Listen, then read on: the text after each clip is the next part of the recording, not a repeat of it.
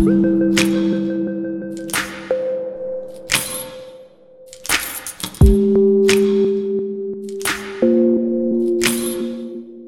there, welcome. My name is Jason Brand, and this is the Human Nurture Podcast. This is season one, and in this season, we are looking at PACT in theory.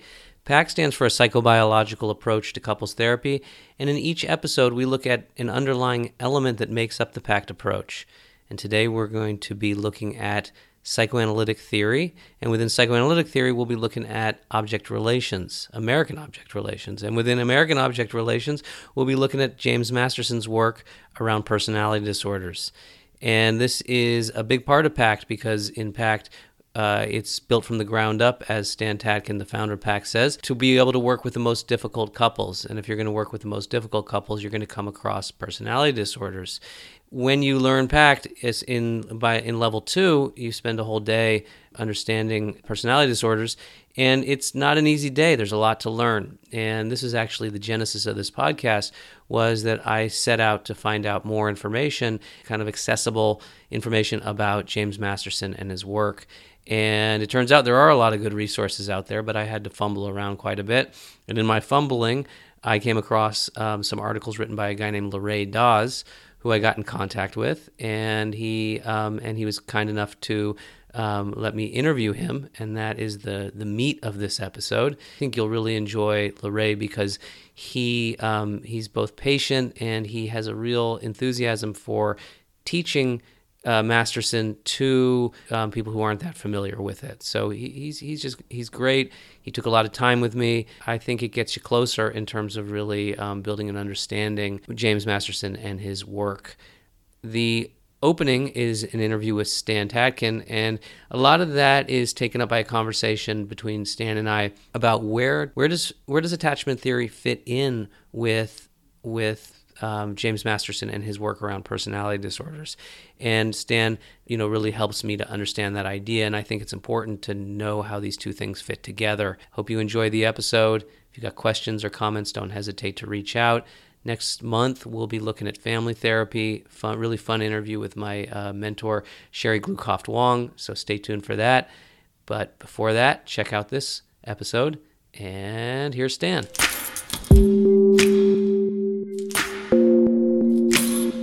Hi. Hi. Welcome. We are in Berkeley together, me and Stan Tatkin. Yes, we um, are. Stan is doing the level two training here in Berkeley, and um, he is on lunch break. And we got we got uh, some time to talk about some of the fundamental elements. And first, we're going to start out with Masterson.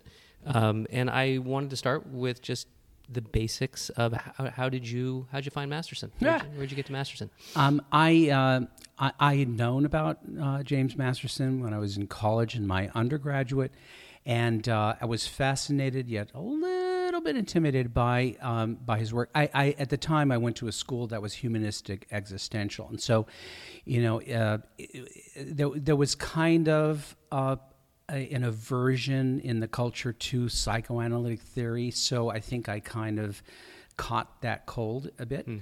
Um, then had a then had a an instructor uh, who came out and was shocking. Uh, she said, "I'm recovering borderline personality oh, wow. disorder," and of course, being a young student, I thought that meant you know, uh, oh, it's like cancer, you know uh, you got something terrible. So, you know, my God, and you're my teacher. Um, do I need to wear some protective clothing or something? and she was uh, t- speaking very frankly about it, and she and she uh, played Masterson on tape for us, huh. and uh, and started to teach us that before Masterson, uh, the treatment of of personality disorders by many were uh, were considered to be untreatable. Right? You mm. just keep them comfortable, I guess. I don't know. Hmm. But it, it, was considered uh, kind of a death sentence um, for people. And then came Masterson, Kernberg, Rinsley, uh, people who were showing that absolutely personality disorders are treatable. Mm-hmm. There are, of course, caveats to that, and that has to do with you know lower level, mid level, high level. Lower level being people who are uh, have a, a long history of not being functional, right? Mm-hmm. Uh, low functioning, uh, and these people have a harder time getting through life because they're either in hospital or in jail or doing something that delays their, their ability to live life. So, but for the most part, treatable. And that fascinated me. But I was still kind of with a lot of people in my cohort that found, and again, influenced by the school culture, that found psychoanalytic theory to be too erudite, um, you know, to, uh, and, and too reductive in some way. And uh, it wasn't until later when I started working at the John Bradshaw Clinic, mm. Bradshaw Unit, whatever, mm-hmm. it was, uh, I um, was able to work through uh, in the clinic through three hospitals closing. Okay. So we kept moving, hmm. and uh, what was happening, we were supervised uh, by a wonderful clinician, Kip uh, Flock, mm. but we were pretty much we were pretty much on our own a lot in dealing with this intense population attracted to someone famous like John Bradshaw mm. and expected to do things like inner child work and abreactive work with batakas and all sorts of things. Mm. Some of it I was um, I had some uh, um, prejudices against, which I, I didn't say because I wanted the job. I didn't want to I didn't want to jeopardize. I felt lucky to, to have gotten the gig, but because you know uh, of my own young arrogance, thinking, oh, that you know that that kind of stuff is bullshit. You know, pounding a bataka. Uh, you know, all of that. I had judgments about it, but it was an incredible training ground. Mm. Incredible training ground to be, you know, put in the trenches and dealing with uh, with intensive, uh, abreactive, psychodramatic mm. um, groups um, using uh, going to original pain mm, work, mm-hmm. basically uh, to original objects. Doing that twice a day, two and a half hours plus education plus you know all the other things we did. This is groups or individuals? Groups. Groups. Yeah, okay. groups. And uh-huh. they were there, you know, uh, for a diagnosis of codependency, which of course doesn't exist. And at the time, people could be there for you know up to two months. Uh-huh. And uh, and so it was really cool, but I, in the beginning, I really enjoyed being the positive object mm-hmm. um, in a in a co uh, group therapy situation, and I liked it. And I thought, I just I was so naive. I thought that would just stay that way, and uh, didn't. I I ended up uh, finding myself on the other side of that. that does happen. it was, I tell you, it, I, you know, uh, people were, were threatening to get me fired with John Bradshaw. Mm. You know, I, I felt I was coming every day to a lynching. Mm. I would leave in tears. I just could not get out of this negative um, transference issue and countertransference issue with the entire group. Uh. And uh, that's when I thought, okay, I need grounding here. Uh-huh. I had always been attracted to Masterson and um, Jeff Zeig's lovely evolution of psychotherapy, which I, I still recommend uh, uh-huh. people, especially students. That's the one that happens in Anaheim. Anaheim every, every years, five yeah. years. Uh-huh. It was every five years, sometimes in Las Vegas. Mm-hmm. And so I went there and I saw Masterson and I was enamored. Everything mm. he said, I just clicked with. I thought his clarity was so attractive uh-huh. and I needed it so badly to stay in the field because I was be- I was feeling beaten up. Uh-huh. So that was my uh, entrance into that. So and, it must have been uh, a real yeah. relief then to find oh, Masterson. Yes. I mean, and, and, and it must have really set things set things in a like in an order for you in a way that, that things were not ordered. And you've talked about you've talked about how you find um, Masterson taught you discipline. He did, yeah. What do you what do you mean by that? Well, when you when you learn uh, any any uh, psychoanalytic approach has uh, certain uh, has a certain nomenclature and a certain discipline to it. There are guardrails like technical neutrality, right? Technical neutrality mm-hmm. is uh, some people mistake it for blank slate. You know, you're just a blank face, and that mm-hmm. is not good.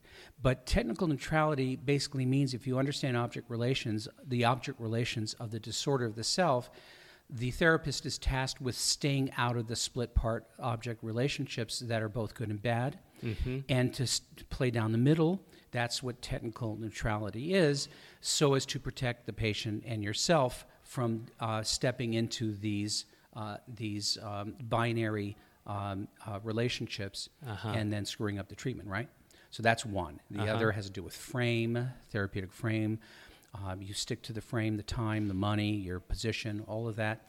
So that kind of discipline on what interventions you're going to do and what you're never going to do, mm-hmm.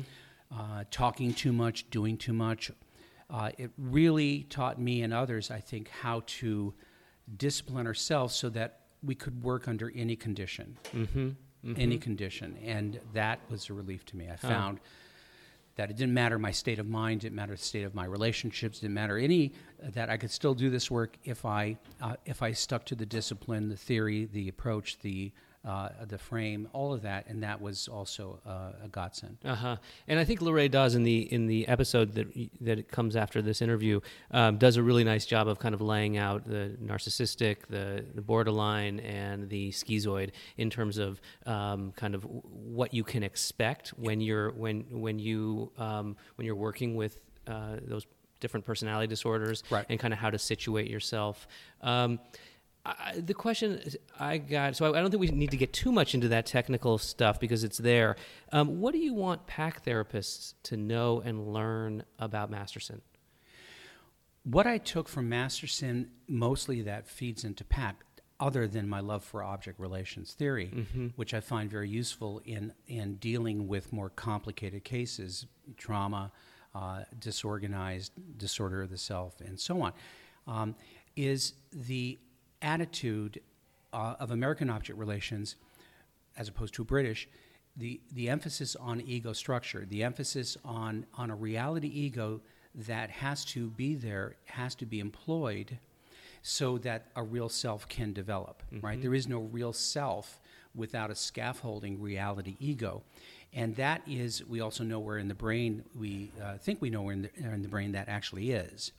But that, that people who are tr- who are developmentally delayed and are mm-hmm. trying to deal with the vicissitudes of life are having to work with a burden others don't. They have to navigate in a way that avoids the pain that they experience and others don't. Whenever they do something that either is an individuation stressor or a separation stressor, in other words, uh, a, an opportunity or a pressure to grow up in a way that moves more into complexity. And people we know who have developmental delays or insecure trauma, these are all things that, that stop development from moving forward because uh, the, the child, the teenager, the adult is lacking the resources for that to happen. Or another way to say it, the lacking the safety, the general safety. And so they're trapped in a way of behaving that insulates them from the constant battering of, of life's, you know, uh, slings and arrows and challenges that puts them face to face with a, an, an area they've never grieved, and that is very early, wherever the, the period, the milestone where they, where they would have metabolized a loss and moved forward, there's something in the environment, in the parental interaction, that, that stopped development at that point because the child was not able to move, wasn't scaffolded, supported emotionally to move through that milestone, right? And so the person's organized this way. Got it. Yeah. So in working with someone like that, rather than rather than trying to uh, work inside out, work you know through the the uh, the psychological issues that uh, that prevent them from adapting properly to life. The uh, the object relations, American object relations, or the ego psychology way of working is that you work with the adaptation difficulties 1st In other words, you cannot do anything therapeutic with a, a patient or a couple that's acting out that doesn't have a therapeutic alliance Right. with you. Right. Because anything you do is just going to be emptied out, evacuated right afterwards because they're letting go of everything because their organization, their defenses are to feel better now at the cost of getting better. Uh huh. Uh huh. And until that's addressed, you can't do therapy. Right, and that's why I thought a lot about in this in this process about of learning all this about um, you know that you don't reward therapy with acting out is That's one of right. the things that you often talk about. And then I guess You don't reward acting out with doing therapy. it's the other way around. But either no, no, way, no, let's stick with what I got. Okay. um, no, but the um, but the and and so basically we're building a framework in which the couple can can where we're acting out is not happening and the couple is dealing with each other Right. um, in in a more what way? With a real way? in a Uh, way that is truly uh, differentiated, uh, uh, where the, the needs of of being differentiated, individuated enough to be in a two-person psychological system Mm-hmm. is uh, constantly reinforced and expected by the therapy. right? That that uh, you have to work in a system that is truly mutual, truly um, uh, uh, collaborative and cooperative, shared power uh, based on fairness, justice, sensitivity. That requires self activation. I'm activating myself to expect you to do the same thing that you expect me to do. Good for me, good for you. Nothing else will do. And that is what we are pointing people toward. And when they're not doing it, we're wondering with them why they're not doing it. Therein lies the developmental delays, Uh-huh. and or the deficits, things that they actually can't do. Uh-huh. So by by enforcing the reality of relationships can only exist over time if they are fair and just. Otherwise, because of the human condition, we're liable to a- accrue threat, which becomes biological and which will end all relationships and make people feel unsafe. Right. So, so so people have to be uh, in that position, pointing in the same direction and seeing it the same way. Otherwise, it's too unfair. Disorders of the self already come from a position where life is unfair in some way, and others are to blame for it.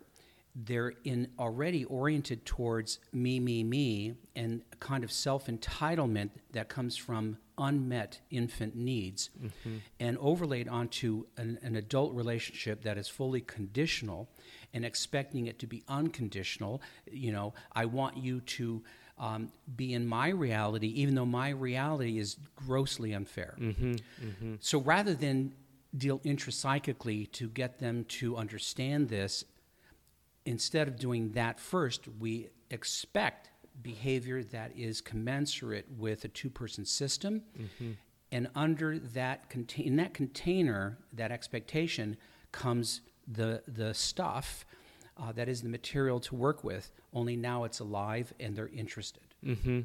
They're not interested otherwise. Okay, and the because because it's a it's I only get by by getting my own needs met. I'm not worried about the team or the system. That's here. right.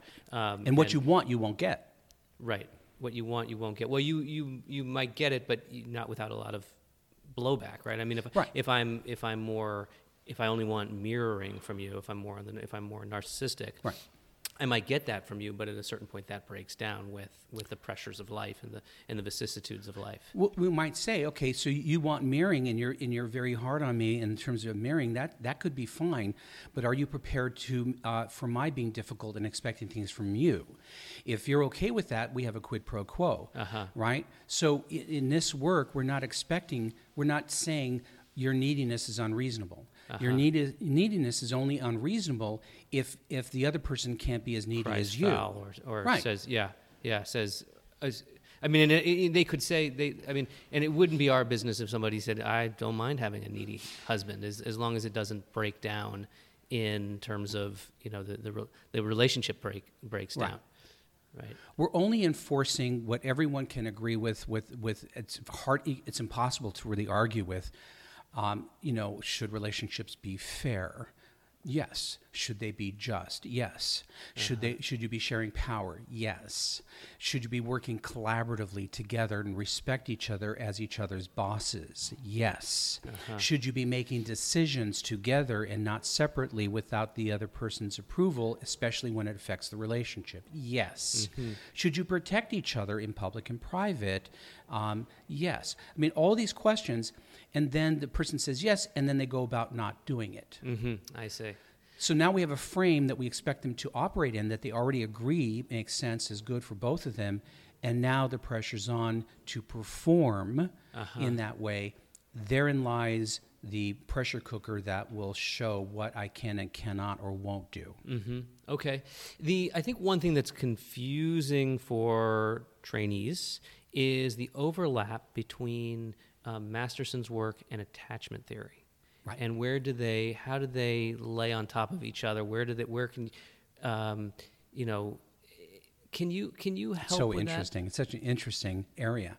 Yeah, and and Masterson did some. I mean, Masterson He changed eventually. So, but he and he ended up embracing attachment theory. He right? did, but it took a long time. When I was with uh, when I was with him, um, you know, he who he who shall not be named, you know, um, uh, was um, Daniel Stern. right? Because Daniel Stern dared to take away Mahler's early uh, uh, phases of, of development uh, and, and the developing uh, uh, or the emergence of the, of the true self or the uh, of the human being, right? Human mind. Um, he, um, he discovered through frame analysis from real study that, uh, that he had the technology for that that stuff isn't true. Mm-hmm. That threatened uh, a lot of people, Masterson, because he based so much on Mahler's work mm. that you take you take Mahler's work away. What do you got? Mm-hmm. Um, and so he resisted that instead of embracing it. He resisted people in the neuroscience area like Allan Schore. And I think mostly because when you're in a position and you're developing something and you're getting really clear in teaching it, there isn't the time um, or the energy to really take on new things, mm-hmm. even though it's complementary. So there's that. And then there's the idea of threat. You know, what you're going to take on could threaten what you've been, li- you know, what you've been you know your your product what you your baby what you've been doing your whole mm-hmm. time that's commonly found in science right mm-hmm. so um, so it took him a long time to come around, and then he eventually did before he passed away. Okay. The truth is, is that attachment theory um, is actually, uh, you know, there even in early attachment theory. It's it is object relations. It's object relations light. Uh, it, you know, object relations didn't come out of nowhere. Mm-hmm. It was mm-hmm. there with Freud. It was there with uh, with Klein. Uh-huh. It's been there uh, all along with Fairbairn, all along. But it wasn't considered something uh, as a focused, um, you know, uh, focused psychoanalytic approach until a little later. And then, like I said, there are different branches of it. American object relations is more ego psychology and British object relations is more self psychology. Mm-hmm. They both work in similar ways, but they have uh, differences in, in, in a, a, central area that is hard to resolve. And uh, uh, one area is that you, you know, and I hope I'm, I'm saying this, uh, that it's true and accurate today still. Uh, one suggests you can reparent someone mm-hmm. and move them up through and meet them where they are developmentally. Mm-hmm. And the other says, no, you can't that ship sailed, all you can do is, is get them in reality and see that it's not there, help them grieve the loss. That's on the way towards growing up, right? Mm-hmm. So there's an argument there. Um, Wait, the argument being, can you can you Repair. earn secure attachment or not? Is that the is that is that in the, therapy? In therapy, can the therapist uh, be a surrogate parent? In other words, in Kohut's word, I'm going to, for the next 10, 20 years, I'm going to operate it as a self object for right. you because that is not yet developed. Okay. Got and it. so I'm not going to confront you. Uh-huh. Right? I'm going to stay away from that and nurture this self that's been fragmented early because of trauma, injury, whatever. And I'm going to heal that.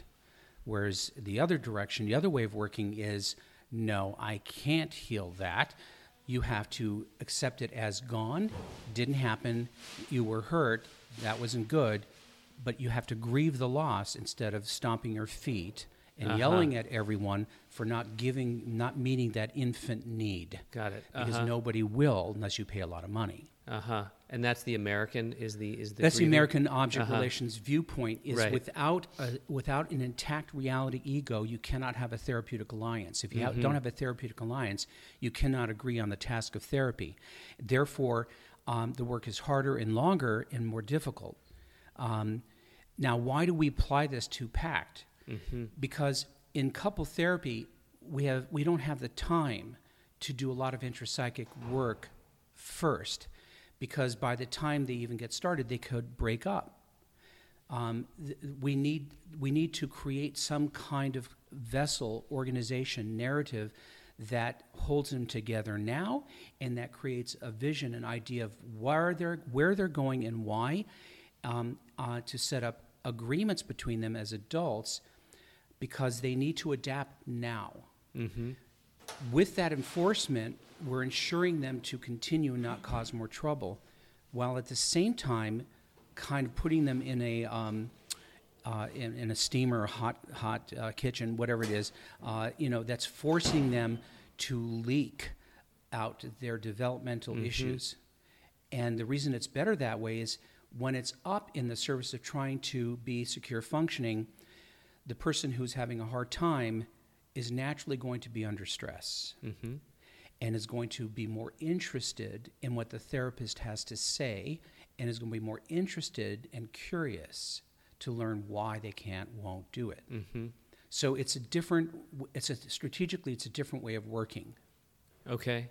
I don't, I don't know if I understand the distinction. So Okay. are you making a distinction between attachment theory and and Masterson's work, right? Or Right. object relations. So- okay, yeah. I, I'm not sure I get the, the distinction though. So, so in so so yeah, I lost the question you asked. Sorry. It's okay. So, so in attachment, in in terms of putting together as couples, we're um, we're saying to them, you're not changing as people. uh huh. What's changing is how you do business, how you interact. The problem isn't who you are; it is how you interact. Okay.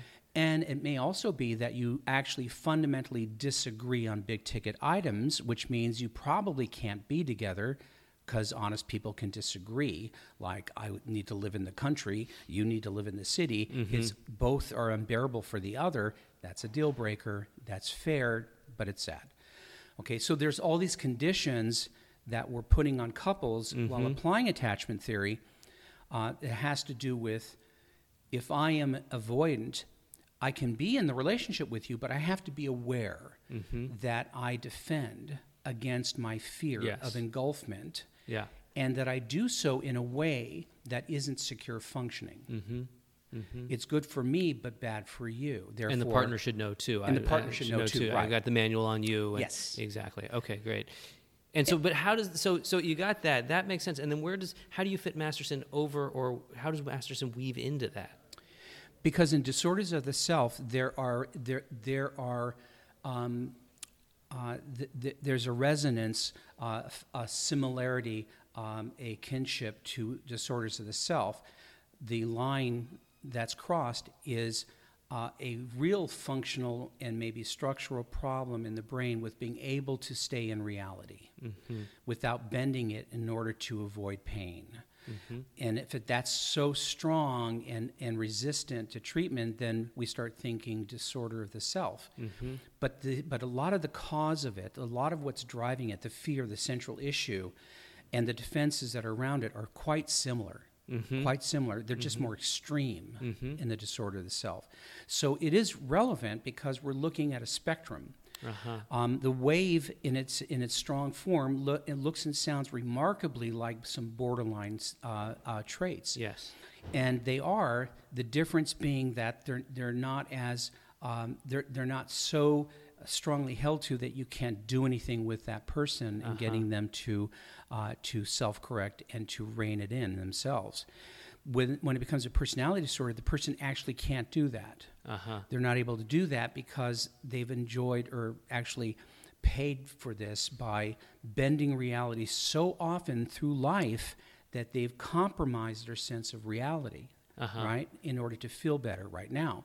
That makes them um, that makes them sort of disabled in in uh, fair relationships. Yet the rules still apply. Mm-hmm. So, yeah, uh, borderline narcissist, schizoid, you want to be in this relationship, yes, good. Um, you want to feel better and get along together, yes, okay. Nine's a winner. Now let's. Now we're going to do it, and this is what you guys are going to have to do. Uh huh.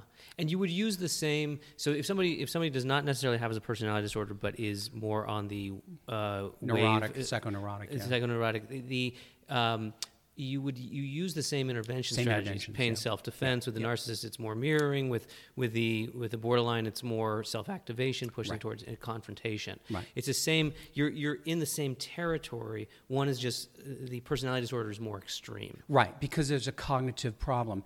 There are too many cognitive errors in the in the personality disorder. Their appraisal system is way off because it's driven by trauma and fear, a reorganization of, of reality and perception based on fear and threat. So their view of what reality is is too form fitted to their fear, to their need to avoid pain. Mm-hmm.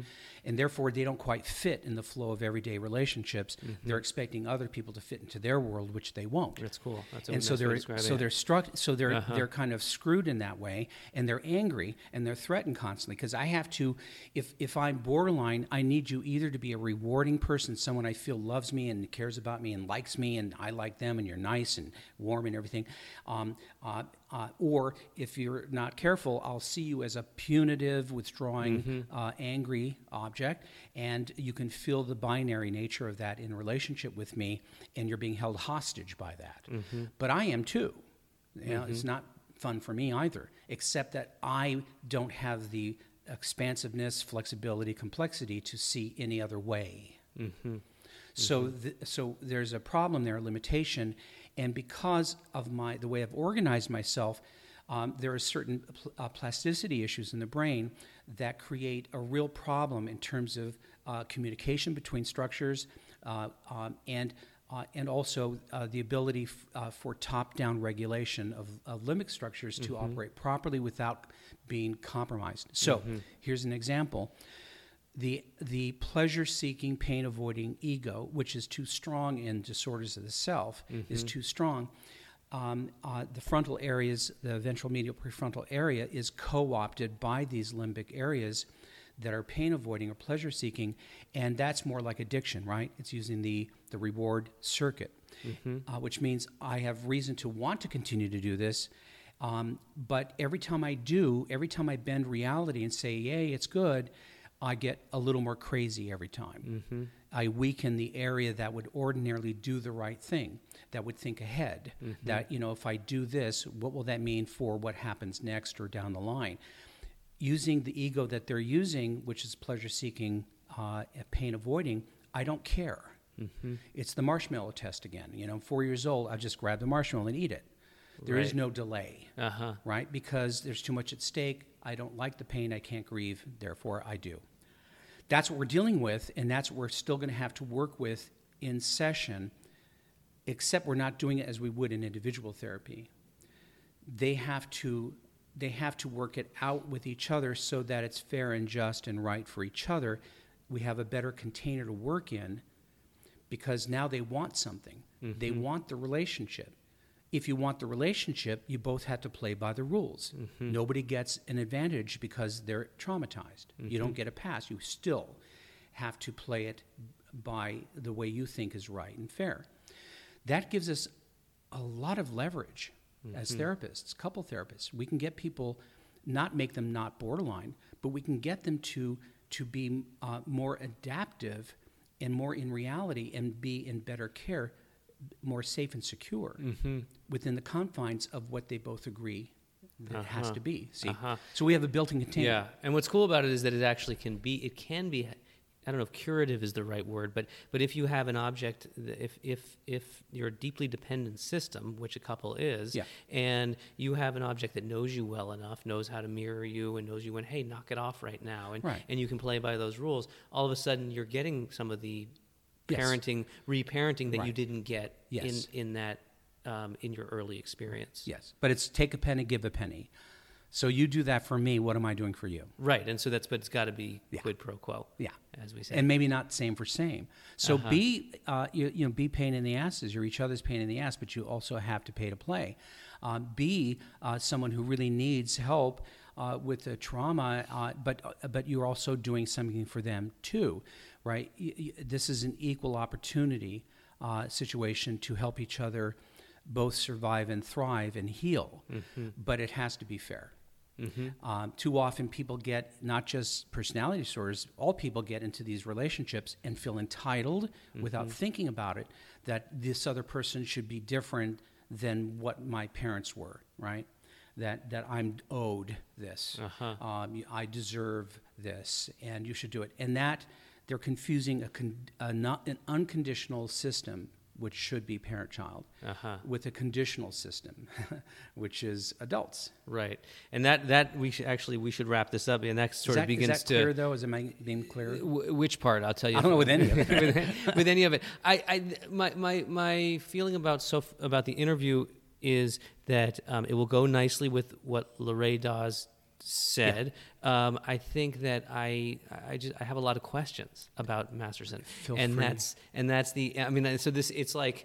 I feel like I- I feel like it's sort of an iterative process of learning this, where it's like you understand certain things within one time period, and Right. then you learn more about it, and you get a little bit, you get a little bit more, and it sort of begin the pieces begin to fit.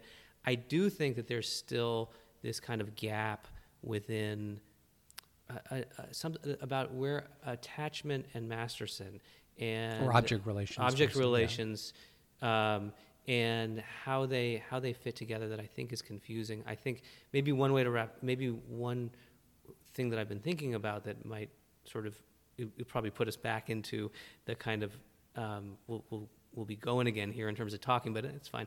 The um, where does disorganized now fit within? If we're looking at this from a Masterson or an object relations yeah. Perspective, yeah. would would would disorganized be more um, like like schizoid? Would that be would it fall there? No, um, where, so where does it where does it fit? Disorganized. Oh, so if if we're in the attachment realm, disorganized can be secure and insecure. Disorganized can overlay any any internal working model, right? Uh, because it, it's more of a state than it is a an organization structure. But now we have disorganized. So what does that mean? Somebody who is traumatized early and often without support, emotional support, support nearby in a timely fashion to regulate these states, mm-hmm.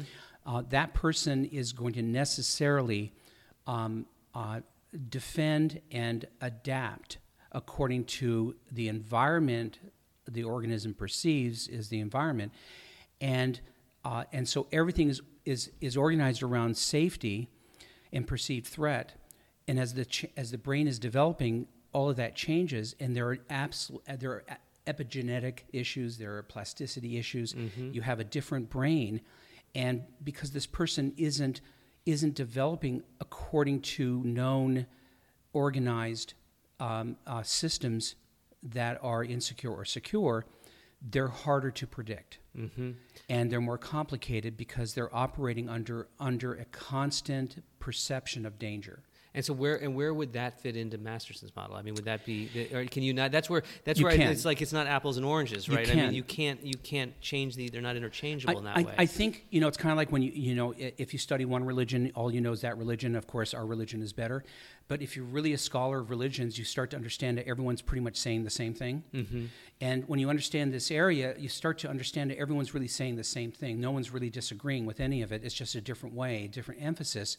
So attachment does have to do with injury. It does have to do with adaptation early. It does have to do with um, I, I have to get my sense of safety and security, and if it's not given to me, I make it up and I adapt to create it, even if it's not real, mm-hmm. right? Fantasy bond. So we're talking about internal working models when uh, dealing with attachment.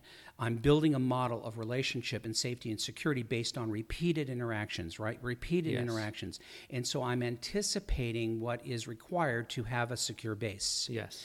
And that's changing me and changing me to the, to the degree the system's insecure, my adaptations are costing me mm-hmm. something that a secure environment wouldn't cost me, right? Mm-hmm. Um, in object relations, that insecurity, that that that constant interaction that's going on, um, that's in the air, ambient trauma, so to speak, is uh, is is making me, in order to feel safe, making me give up things. Either my my autonomy, mm-hmm. my uh, my uh, separate ability to separate, or mm-hmm. my uh, my ability to be to individuate and be a real self. Uh-huh. That's what's happening, and so. Uh, because we we need that security from our parent, we will do whatever's necessary even if it costs us. And in the injury situation in, uh, in personality disorders, we think it happens these disorders are frozen at particular milestones right right and that's that's mahler's that was right. mahler's and it, it seems to fit uh-huh. it's helpful uh-huh. right and so um, and so then we can we can understand as clinicians what the person is what's driving them what do they fear most what do they have to defend against and how uh-huh. they were likely to defend uh-huh. so all of it fits together except that attachment theory starts to break down when you get into more complexity with, with disorders of the self and trauma. You need something more fine tuned, more granular that can understand in a more deep way how, how personalities will get structured. And that's where uh, atta- that's where object relations comes in. It's how is an how is a personality organized um, by uh, by dint of the environmental stress, and then we're also ignoring the uh, the, the genetic aspect, uh, the constitutional aspect that's definitely influencing. You you understand so far? So Yeah. it's, it's basically they're all talking about the same thing: adaptation, um, and then under under not ideal situations for the human primate, what adaptations do we go through where we we get something and but we're ripped off here, mm-hmm. and then we're angry and we're upset, and now I get into a relationship with you. I start to depend on you, and I go. Wait a second. I remember what happens when that happens. I have to play this role. I have to do this. You're going to do this to me. Uh-huh. Mm, I think not. Yeah, yeah. And what's nice about that, I mean, so so you, so you just uh, uh, my understanding of what you just did is you you sort of took, if we look at this like you took one religion, if we're talking about, I like Right. that metaphor, one religion, and then you said this is the way that this religion looks at the world. You take the other religion, this is the way that this one looks at it, and then you and and you sort of highlighted that that object relations.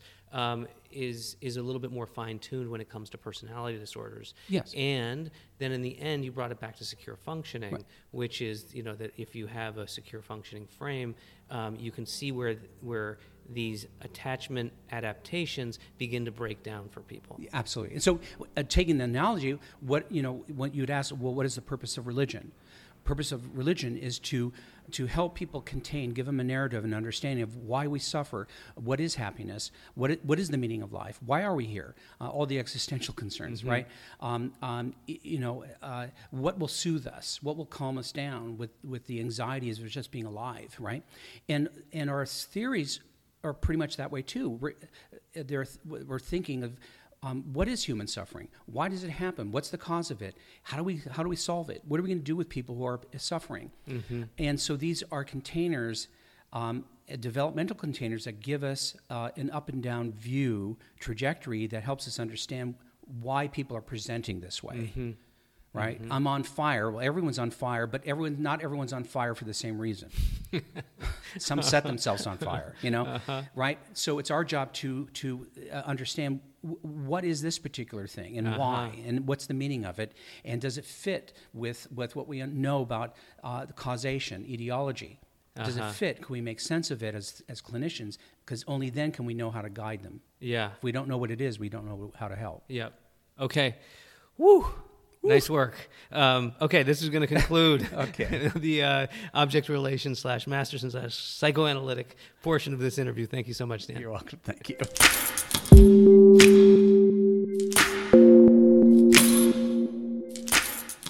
Well, let's get started. Um, welcome, Loray Daws, uh, to the PACT Special Topics podcast. My name is Jason Brand. I am in Berkeley, California, and we're talking to Loray Daws, clinical psychologist and psychoanalyst, psychotherapist currently in private practice in British Columbia, Canada. And I just learned that he's in Comox. Comox? Comox, yes. Comox, thank you. Uh, he is a founding mem- member of the South African, South African and British Columbia Masterson's Institutes, as well as faculty member of the International Masters Masterson Institute in New York, where he completed a postgraduate training program in the disorders of the self. He has published articles on dreaming, psychosomatic disorders, burning mouth syndrome, and eating disorders, and the disorders of the self in journals such as the International Journal of Psychotherapy, Issues in Psychoanalytic Psychology, South African Rorschach Journal, and Clinical Counseling and Contemporary Psycho- Psychotherapy. That's a bunch of different journals, not all one journal. Just, you know, just the way I read it. He has supervised and taught in South Africa, Canada, and the United States, Austria, and Turkey, and currently serves as assistant editor for the Global Journal of Health Sciences. And he also edited a, a great book that I'm just getting into on the origins of the self, the collected papers of Henry Elkin. Um, and the three articles that he wrote in Contemporary Psychotherapy I'll include in the show notes. And they were really the entranceway into t- me reaching out to uh, to Loray because I just found them to be uh, w- a wonderful introduction to Masterson's work and um, a really nice complement to the PACT training. So, welcome, Dr. Daws. Are you okay if I call you Loray for the interview? All right, please. Thank you. Okay, wonderful, wonderful. Um, so, welcome. And um, anything to add on just your background that that you're that I I might have missed out on there? Uh, no, um, I trained originally, I think it was thorough clinical psychology, and hopefully that comes through um, uh, uh, the interview is how I got to Dr. Masterson and the Institute, um, and wonderful opportunity to study with Dr. Masterson personally and be supervised by him, but also his senior students like Dr. Judith Pearson and Dr. Candace Orcutt, all themselves prolific writers and clinicians. Mm. Uh, I'll, I'll add to uh, their work as well to trauma and other areas. Great. And that's one thing that I, you know, as I'm looking more into masters, and one thing that I'm realizing is that he was also incredibly um, diligent in his research. It was not just a, his clinical work, but there was also a research component to this, which was very rigorous. Yes, um, I'm glad you picked that up. Um, there's a lot being done on the so-called uh, disorders of the self or personality disorders, uh, from Linehan to Otto Kernberg, doing a lot of research, and England, Fonagy, uh, wonderful work between transference focus, DBT, and mentalization. Uh, I can say that Dr. Masterson actually started doing research on disorders of self as early as 1960 um, when he worked with um, adolescent clients that um, they said they were problematic adolescents uh, with so-called, and I put these in brackets, acting out behavior. Um, and the opinion at that stage, as he was um, training to be a psychiatrist, um, was that they grow out of it, which to him intuitively, he had a very good gut uh, for processes that didn't make sense to him. So he started doing research and he couldn't find any literature to support his opinion, or the opinion that they grow out of it, sorry. So when he created um, units to help these adolescents, and his first two books were about literally his research projects that was very thorough with psychometry, um, social workers. It was a team approach. The fascinating thing that he found was that when they contain these adolescent um, uh, children, that all of them, all of them developed a depression. Hmm. Mm-hmm. And that was his first link to maybe their characterological difficulties or the character neurosis or the old descriptions is it, these might be active defenses against a very deep lying depression, which he later termed the abandonment depression. That's at the core of the so called borderline narcissistic and schizoid disorders of self. Um, and already uh, comes from Freud's thinking that those that cannot remember repeat.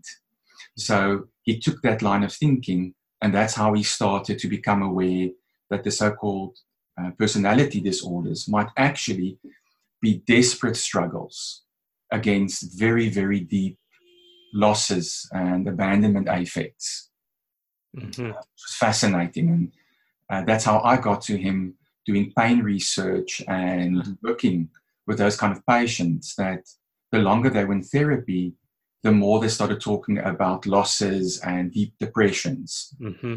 And his work immediately spoke to me, and that's how I got to him and to the institute.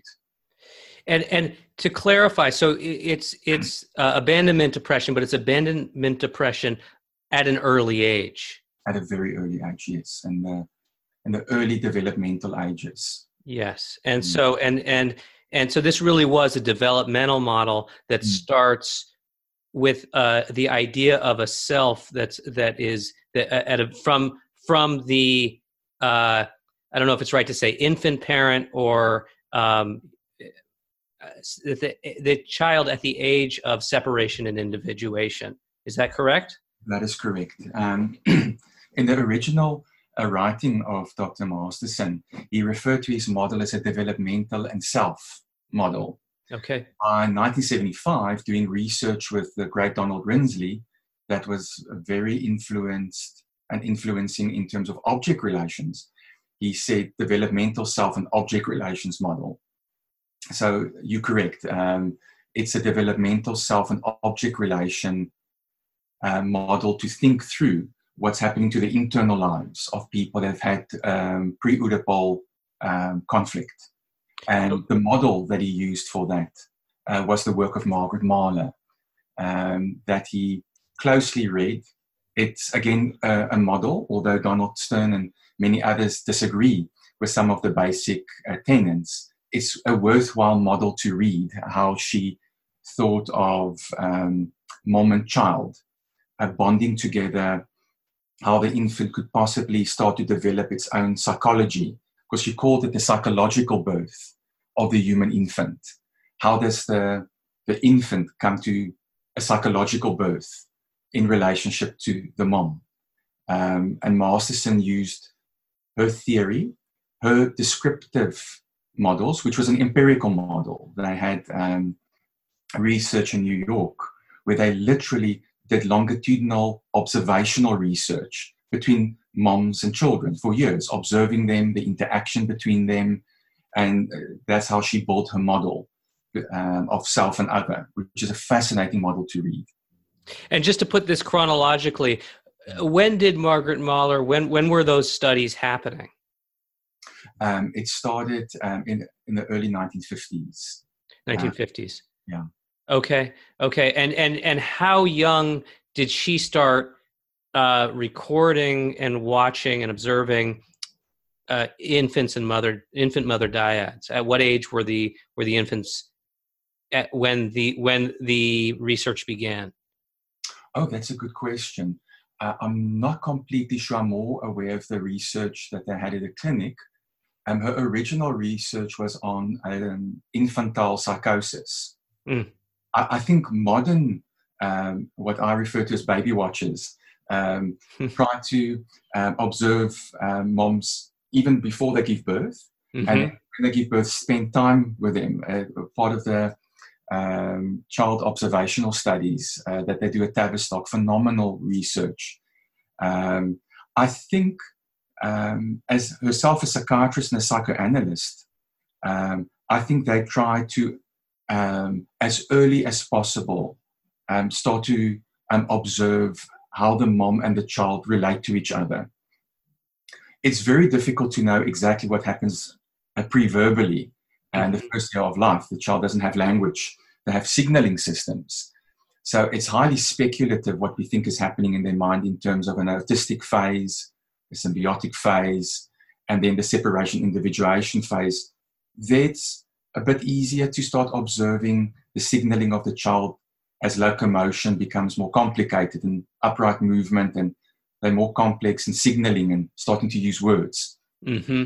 Um, but if I come back to your question, I, I think as a psychiatrist, she probably saw um, and observed kids in the first year of life uh, between mom, um, mom and child.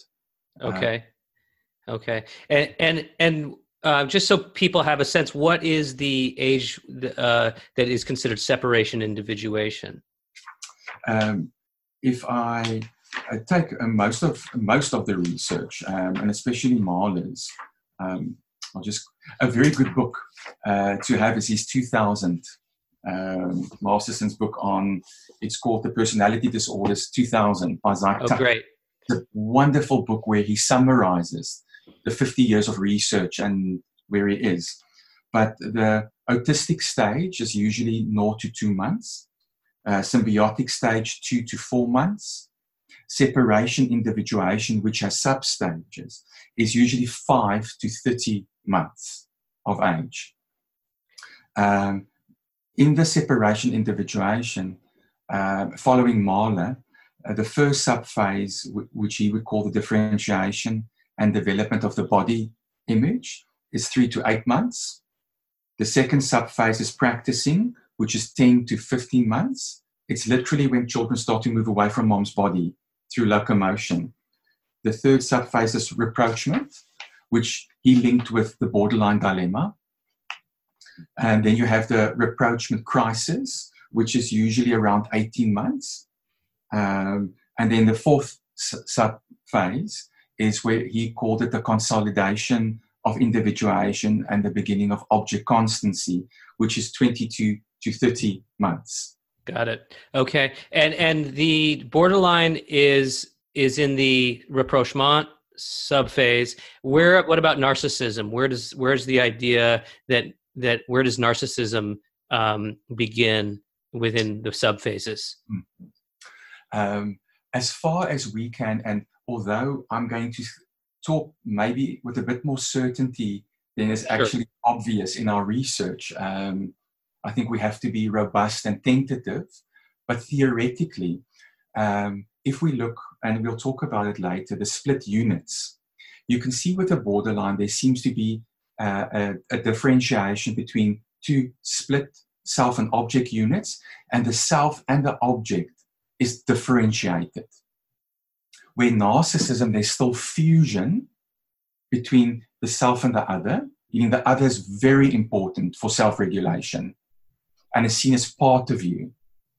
And there's usually signs of omnipotence and deflation. And it seems out of our research, or and Mahler as well, that that kind of patterning where the mom is treated like part of you, omnipotently controlled, where there's a severe drop in euphoria um, and imperviousness to frustration, seems to be more part of the practicing subphase. So it's actually the subphase before rapprochement or rapprochement.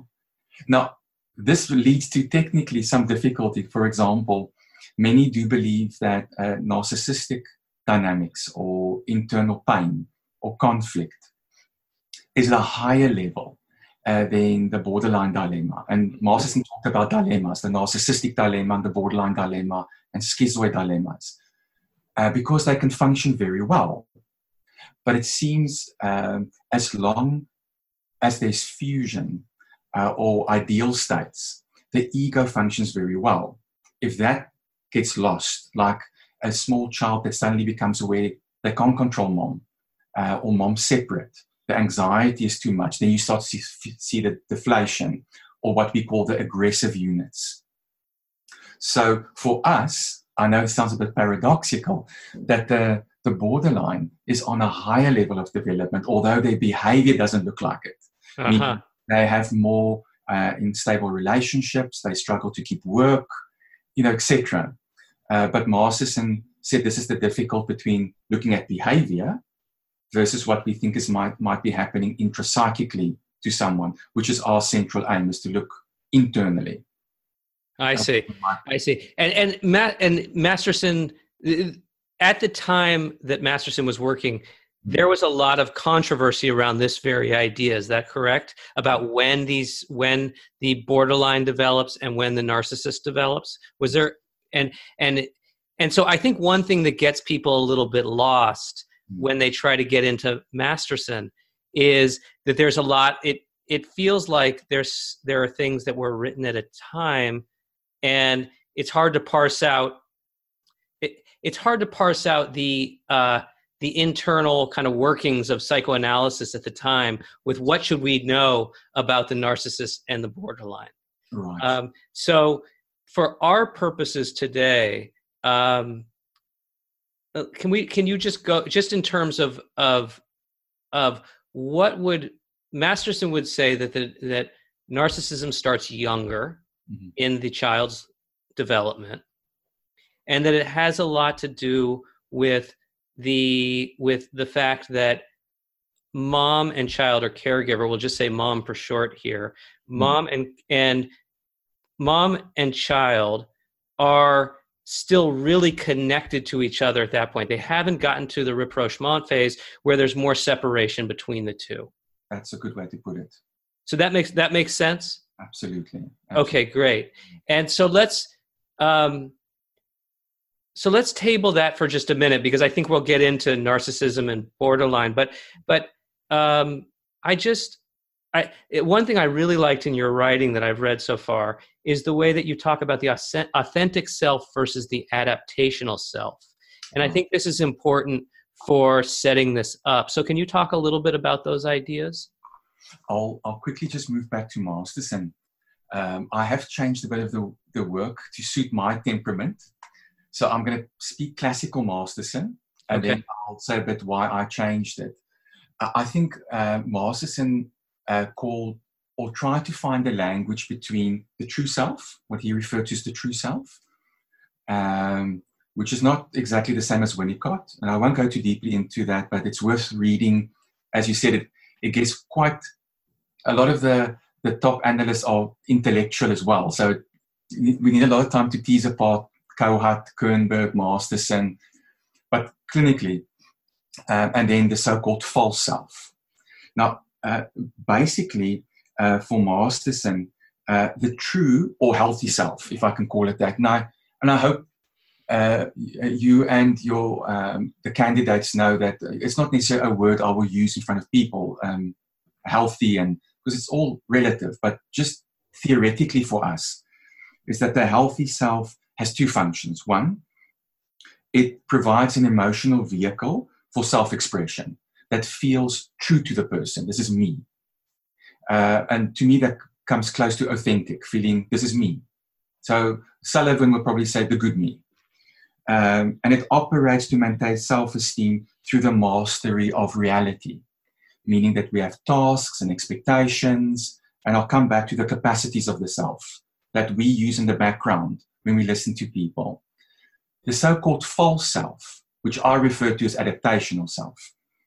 I got that from James Hillman, the Jungian. Um, Okay. Um, there's a sharp distinction for Dr. Masterson. The false self is where the, the sense of self is not based so much in reality, but in fantasy. And I'll get back to that. Um, and the self is maintained not, and the self esteem is not maintained in mastering reality, but all their defenses is to ward off emotional pain. So when one reads Masterson one becomes aware that the, the words sound moralistic, but that's not what he was trying to do. One has to do, I feel free to express myself. Um, some input from fantasy and my unconscious and reality, and I can negotiate it. So I have, and this is the capacities of self. First, the, the, the real um, self or the true self or the healthy self and this is important, has spontaneity and aliveness of affect. There's healthy self entitlement, meaning I'm allowed to ask certain things, which we know is very difficult for disorders of self. They usually adapt to other people's needs. Where I take responsibility for my, my own self activation, my own assertion and supporting myself. I acknowledge I did it. And this is important to me. I can soothe painful affects. I have a continuity of self. Um, I have commitment. I have creativity, intimacy, and a sense of autonomy. Now, they sound very complicated, but it just means little things like a client in a, in a borderline dilemma that lives between rewarding and withdrawing units might start to activate herself. And she says something like, I had a good week at work. I actually felt I did something creative. So we already hear, because we write down verbatim how people, how we track them, or their thinking, or their dilemma. And then she says, and it felt good. And I went home, and suddenly my husband said, You're spending too much time at work. Um, you're not giving me um, X, Y, and Z. And I started to feel guilty, and I thought he's got a good point. You know, I'm being selfish. Um, and then suddenly the person says, "Oh, I decided to leave certain things X, Y, and Z." So, for us, if we listen, we would say, "Yeah, you can see the person was starting to self-activate." It leads to changes in the environment and in her relationships that makes her feeling guilty, and guilt is an abandonment affect.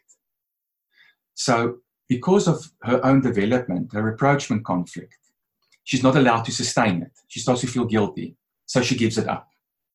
So that's where Masterson got to these triads, which are important with borderline. Self activation leads to anxiety, leads to defense.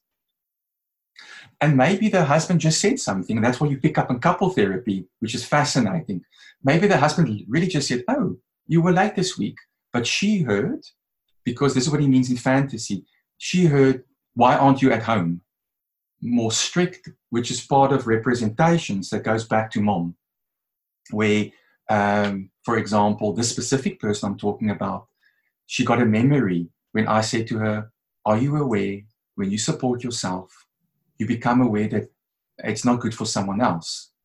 And you give up your needs for the other person's needs. That will be a confrontation. Mm-hmm. Masterson's words. And we worked a bit with it, and then a memory came back for her. She said, "Oh, she can remember. She don't. She's not sure why she's thinking this, but when she was younger, she wanted to go out and play with her friends. And then her mom would make comments, um, "Please go out and play with your friends. You know, it's not like I'm important."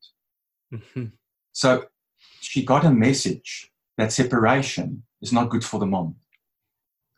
So Masterson would say in a very complicated object relations way is as she was activating herself, it activated the withdrawing unit in her that has a very specific self and other. Meaning, if I start to do this, I abandon my mom. And she projected that on the husband.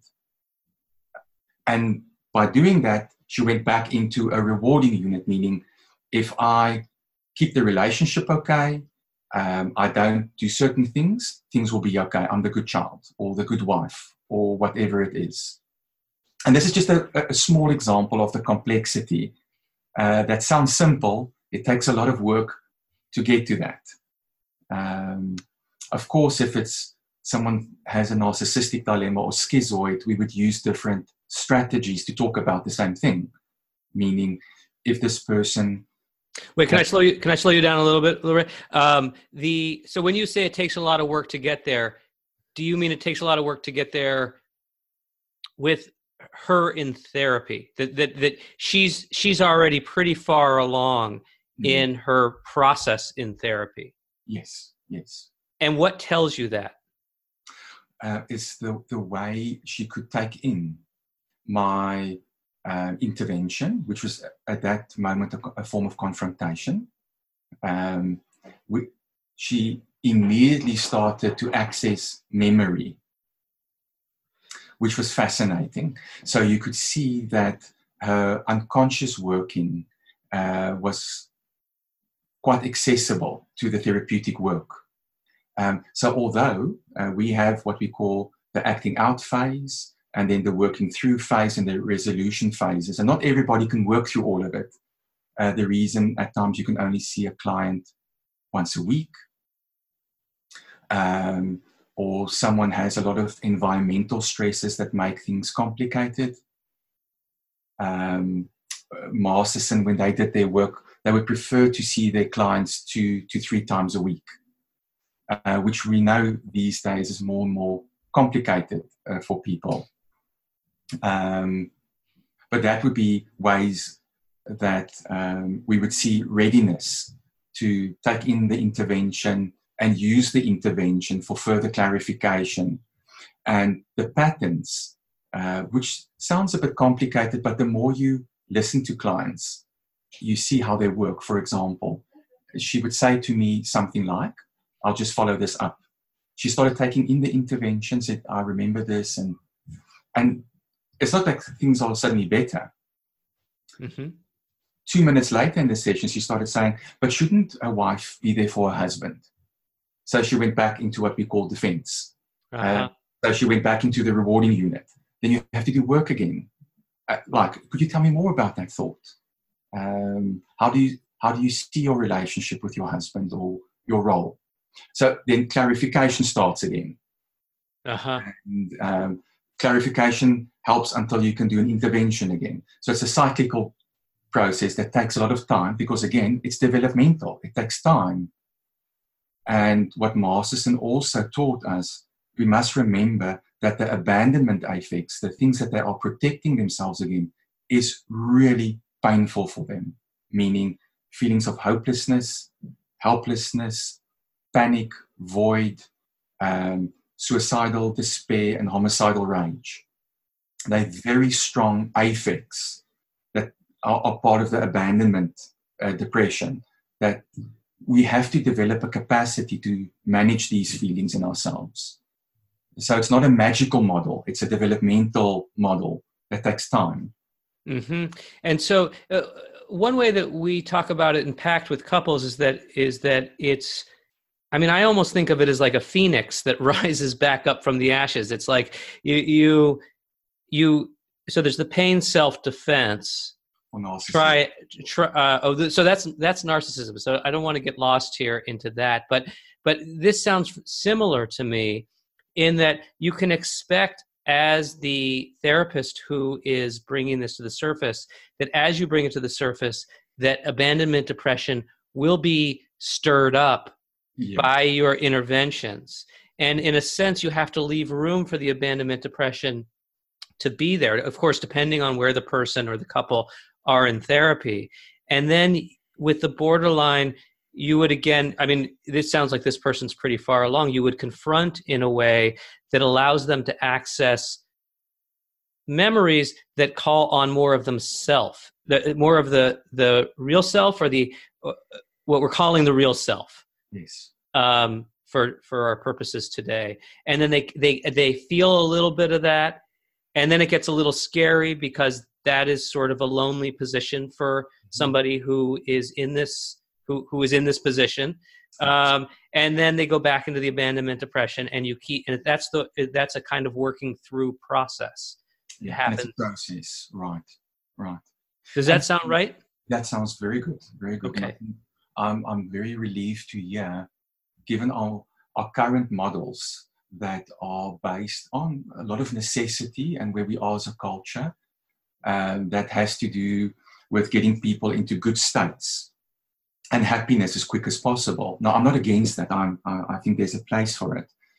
Um, but if people experience disorders of self, um, that can uh, that in itself can lead to its own complexity. Meaning, um, remember, many uh, of those that have these dilemmas learn very quickly how to adapt to us mm-hmm. and what we expect of them.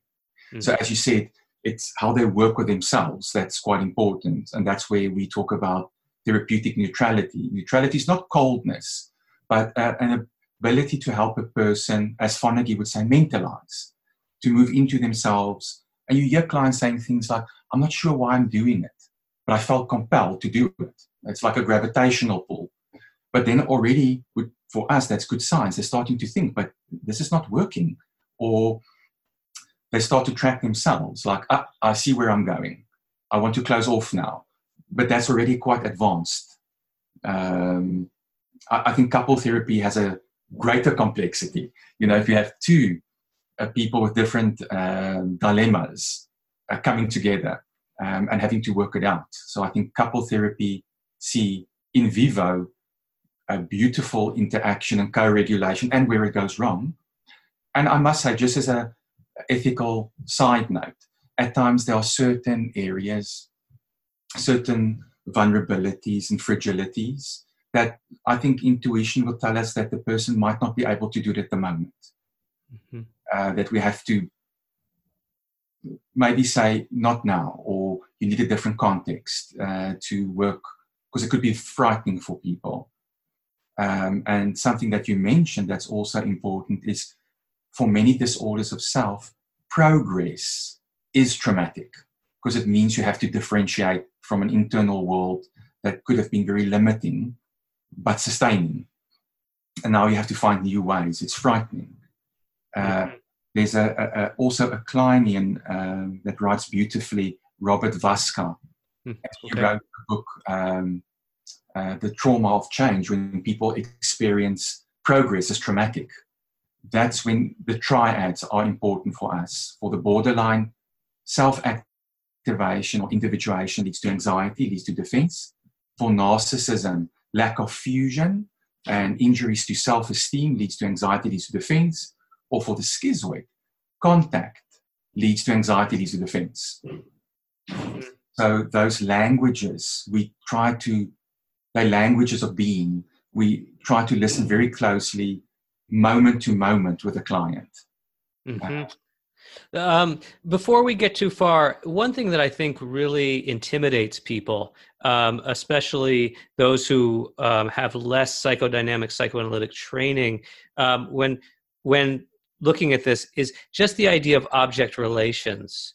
What does that mean? And I think especially because you know there there, I think there's been such an assault on psychoanalysis um, over over the years, which I think is in large parts uh, not fair. Uh, but I but the but just can you help us? How do you think about object relations, and where does it where where did it fit into Masterson's work? Oh, okay, that's a very good question. Well, object relations um, can be traced back to Freud, although he didn't necessarily uh, build it out like we have today. Uh, uh, so, just uh, uh, a bit simplistically, maybe, is that um, we do believe, similar to Bowlby, um, and I think it, it was part of where psychoanalysis was going in terms of ego psychology and, and other developments, is that through the multitude of micro to macro moments between mother and child, a child builds up a model of mind of that at least has three basic components a self or an I, or self representation as we refer to it. And again, in Masterson's book in 2000 and the one for therapists in 2004, he does try to really simplify what we mean with self, self image, self representation. But my literally like an album of the me's that became an I throughout time and development, how I see myself um, as a very specific person um, through a multitude of interactions with a meaningful other. So, self and other. And if you ask most people, think of mom. Like there's a picture in their mind, it's a representation. And that picture is like, if you look at that picture closely, it's made up of million little pictures of interactions that makes that picture of mom's face, as an example, or mom's being, with a predominant affect. Like most people would say, you know, when I'm with, and again, I'm being very simplistic here. When I'm with my mom, I love being with my mom. I feel quite at ease and calm. So those are the predominant affect that goes with the self and the other. That so we always look at self, other, and affect. Okay.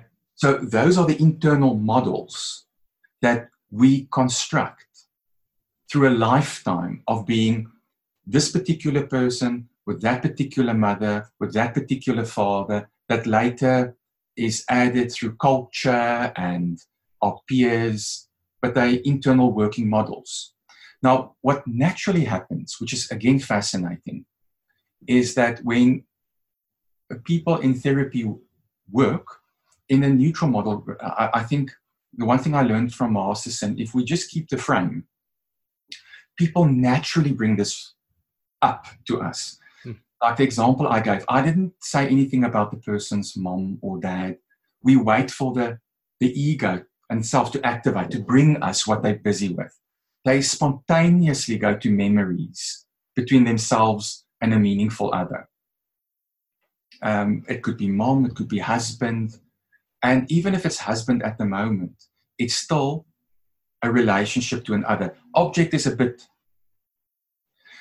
I think that's the problem with old language. It was very medical and it, it didn't always have a artistic soul. Mm-hmm. But I think it means my relationship to a meaningful other. And myself to a meaningful other builds a certain affect basis. Uh, there are predominant feelings here between myself and another person in that I have, and you'll see those pictures of Masterson, there is defense mechanisms or mm-hmm. ego defenses. Um, I'll, I'll just use an example. Let's say this person grew up in a predominantly rapprochement challenging household. So the mom didn't have a lot of relationships with peers. She had her own separation anxiety and she kept the child close, theoretically. So even dad couldn't intervene in that unit. He was away working a lot. And again, I'm making it seem very easy. Um, our clinical work is much more complicated, but theoretically. Now, this person learns that this is the way you get a sense of safety. In that micro moments, as the example, this person learned that if I want to do X, Y, and Z, I'm banned. I shouldn't be doing that. So then, um, little things happen. Later, the person wants to go for a sleepover. And they go, Oh, I would love to go for a sleepover, but then mom's alone. They will still go to mom and say, Mom, I would like a sleepover. No, it's fine. You can go. But the intonation says, I don't like it. And the child can still try it. But then the mom gets depressed or gets sick or phones the child every five minutes. Are you okay? Are you sure? Meaning becomes pre- a preoccupied attachment. So it's many of those interactions that leads to, and I think that's where the DSM comes in. These are pervade when things become pervasive and persistent, and most situations are dealt in that way, then it's usually problematic, meaning the internal models have become rigidified. Mm-hmm. Most things are seen like that. Meaning the, the wife starts to treat her husband in the same way. Meaning, uh, if the husband just gives a, a, a look in couple therapy, he, he might be confused. She interprets that's like mom's look. She, he doesn't like it, so I'm going to stop it. Mm-hmm. The therapist can say, you know, you became very quiet. You were talking about a feeling, and you became quiet. And she said, yes, because I can see John doesn't like it. And we asked John, uh, is that how? He says, no, I was just thinking, I never knew this. So you can see she had a certain way of thinking about the look that links to a certain way of being with her. That's the object. That makes the self and her ego functions, meaning her ego function there was, for example, um, suppression of affect and changing the subject, meaning maybe going into a bit of the not, whatever we would like to call it. Those were her desperate attempts to maybe keep the relationship between her and her husband good. But you can see it's based on assumptions that this is what he thinks. If he thinks like that, I'm not being a good wife, as an example. So I have to change the relationship, and this is the way I can do it. So that's where we look at self, object, and the predominant affect. But again, I made it seem easy. It can happen. It, these are microseconds between people. Mm-hmm. suddenly, it happens between us and patients. We call that countertransference. Uh, the patient struggles. I'm starting to feel guilty so I'm thinking, oh, I'm not being a good therapist, but I might be identifying with the withdrawing mom. So I become more active in therapy and talk too much. So, and the client's activation is taken away. So it can even happen quickly between us. And then we repeat the pattern. Mm-hmm. So self, object, and affect is how we track predominant patterns that lead to us protecting ourselves to pain. But then, unfortunately, these patterns remain stuck. The husband cannot be experienced otherwise in that area. Right, and and the idea being eh, one thing I want I, I just want to return to, which I think this is a good time. The the neutrality of therapy allows us to label things as basically the person is either acting out and and this is again well let, let, me just say this and then and then we can clean it up. The person is acting out um, or the person is engaged in a kind of um, uh, a self exploration that feels like it is um, that that it is moving towards develop uh, mm-hmm. developing more of of a true self right Right. That's a good way to put it. Um, and I, given our contemporary, as you said, critique to psychoanalysis, because um, I, I, know acting out has, has, such negative connotations. What I liked about Masterson is uh, we, I would say, I'm not saying all Mastersonians, I would say if I listen to the client at the moment, is he activating and working with the true self, theoretically, or is he acting within a dilemma, either going into a rewarding or withdrawing unit? So he is caught up in the current of a split unit. Uh, it's, it's not consciously chosen. It's not that a person is trying to be difficult, uh, or because I think sometimes that what the critique a lot of the analysts got is like it's a very sounds like a very critical um, critiquing judgmental model. Um, and sometimes it reads like that. Uh, fortunately, being supervised by Masterson, he was neutrality to him was also a sense of respect and dignity for the person's capacity to make their own decisions, but how difficult it is for them because they live within units, because they have to protect themselves from excessive mental pain. So, again, how to get a person to become aware of this, touch upon it. It is true. I think your language is accurate. They will act it out. They get angry at the therapist. They get angry at people that don't want to do certain things for them. Again, it's not being naughty or on purpose. They are really fighting off a deep, deep um, depression of severe proportion. Um, and Masterson, when he supervised, he was always um, kind. He would wait. Um, he would track, and, and then it, it was like he was trying to create through intervention. Because I think confrontation is also completely misunderstood with Masterson. Uh, if one reads his work uh, closely, it's more that he made people aware. You know, when you say this, could you notice this? But that's a form of confrontation with uh, the ego um, and defenses. But it, it wasn't disrespectful or like, you know, a kind of, well, um, give an example. Some of the mistakes I made. Um, someone would say, and this is very important in the beginning of therapy, we, we spend quite a bit of time to ask the person what would they like to achieve in therapy because that's an, that's actually a demand to self-activation. What would they like to do? Not what other people say or what we think. Mm-hmm. and that is used and i'm going to use it very simplistically and very unfairly.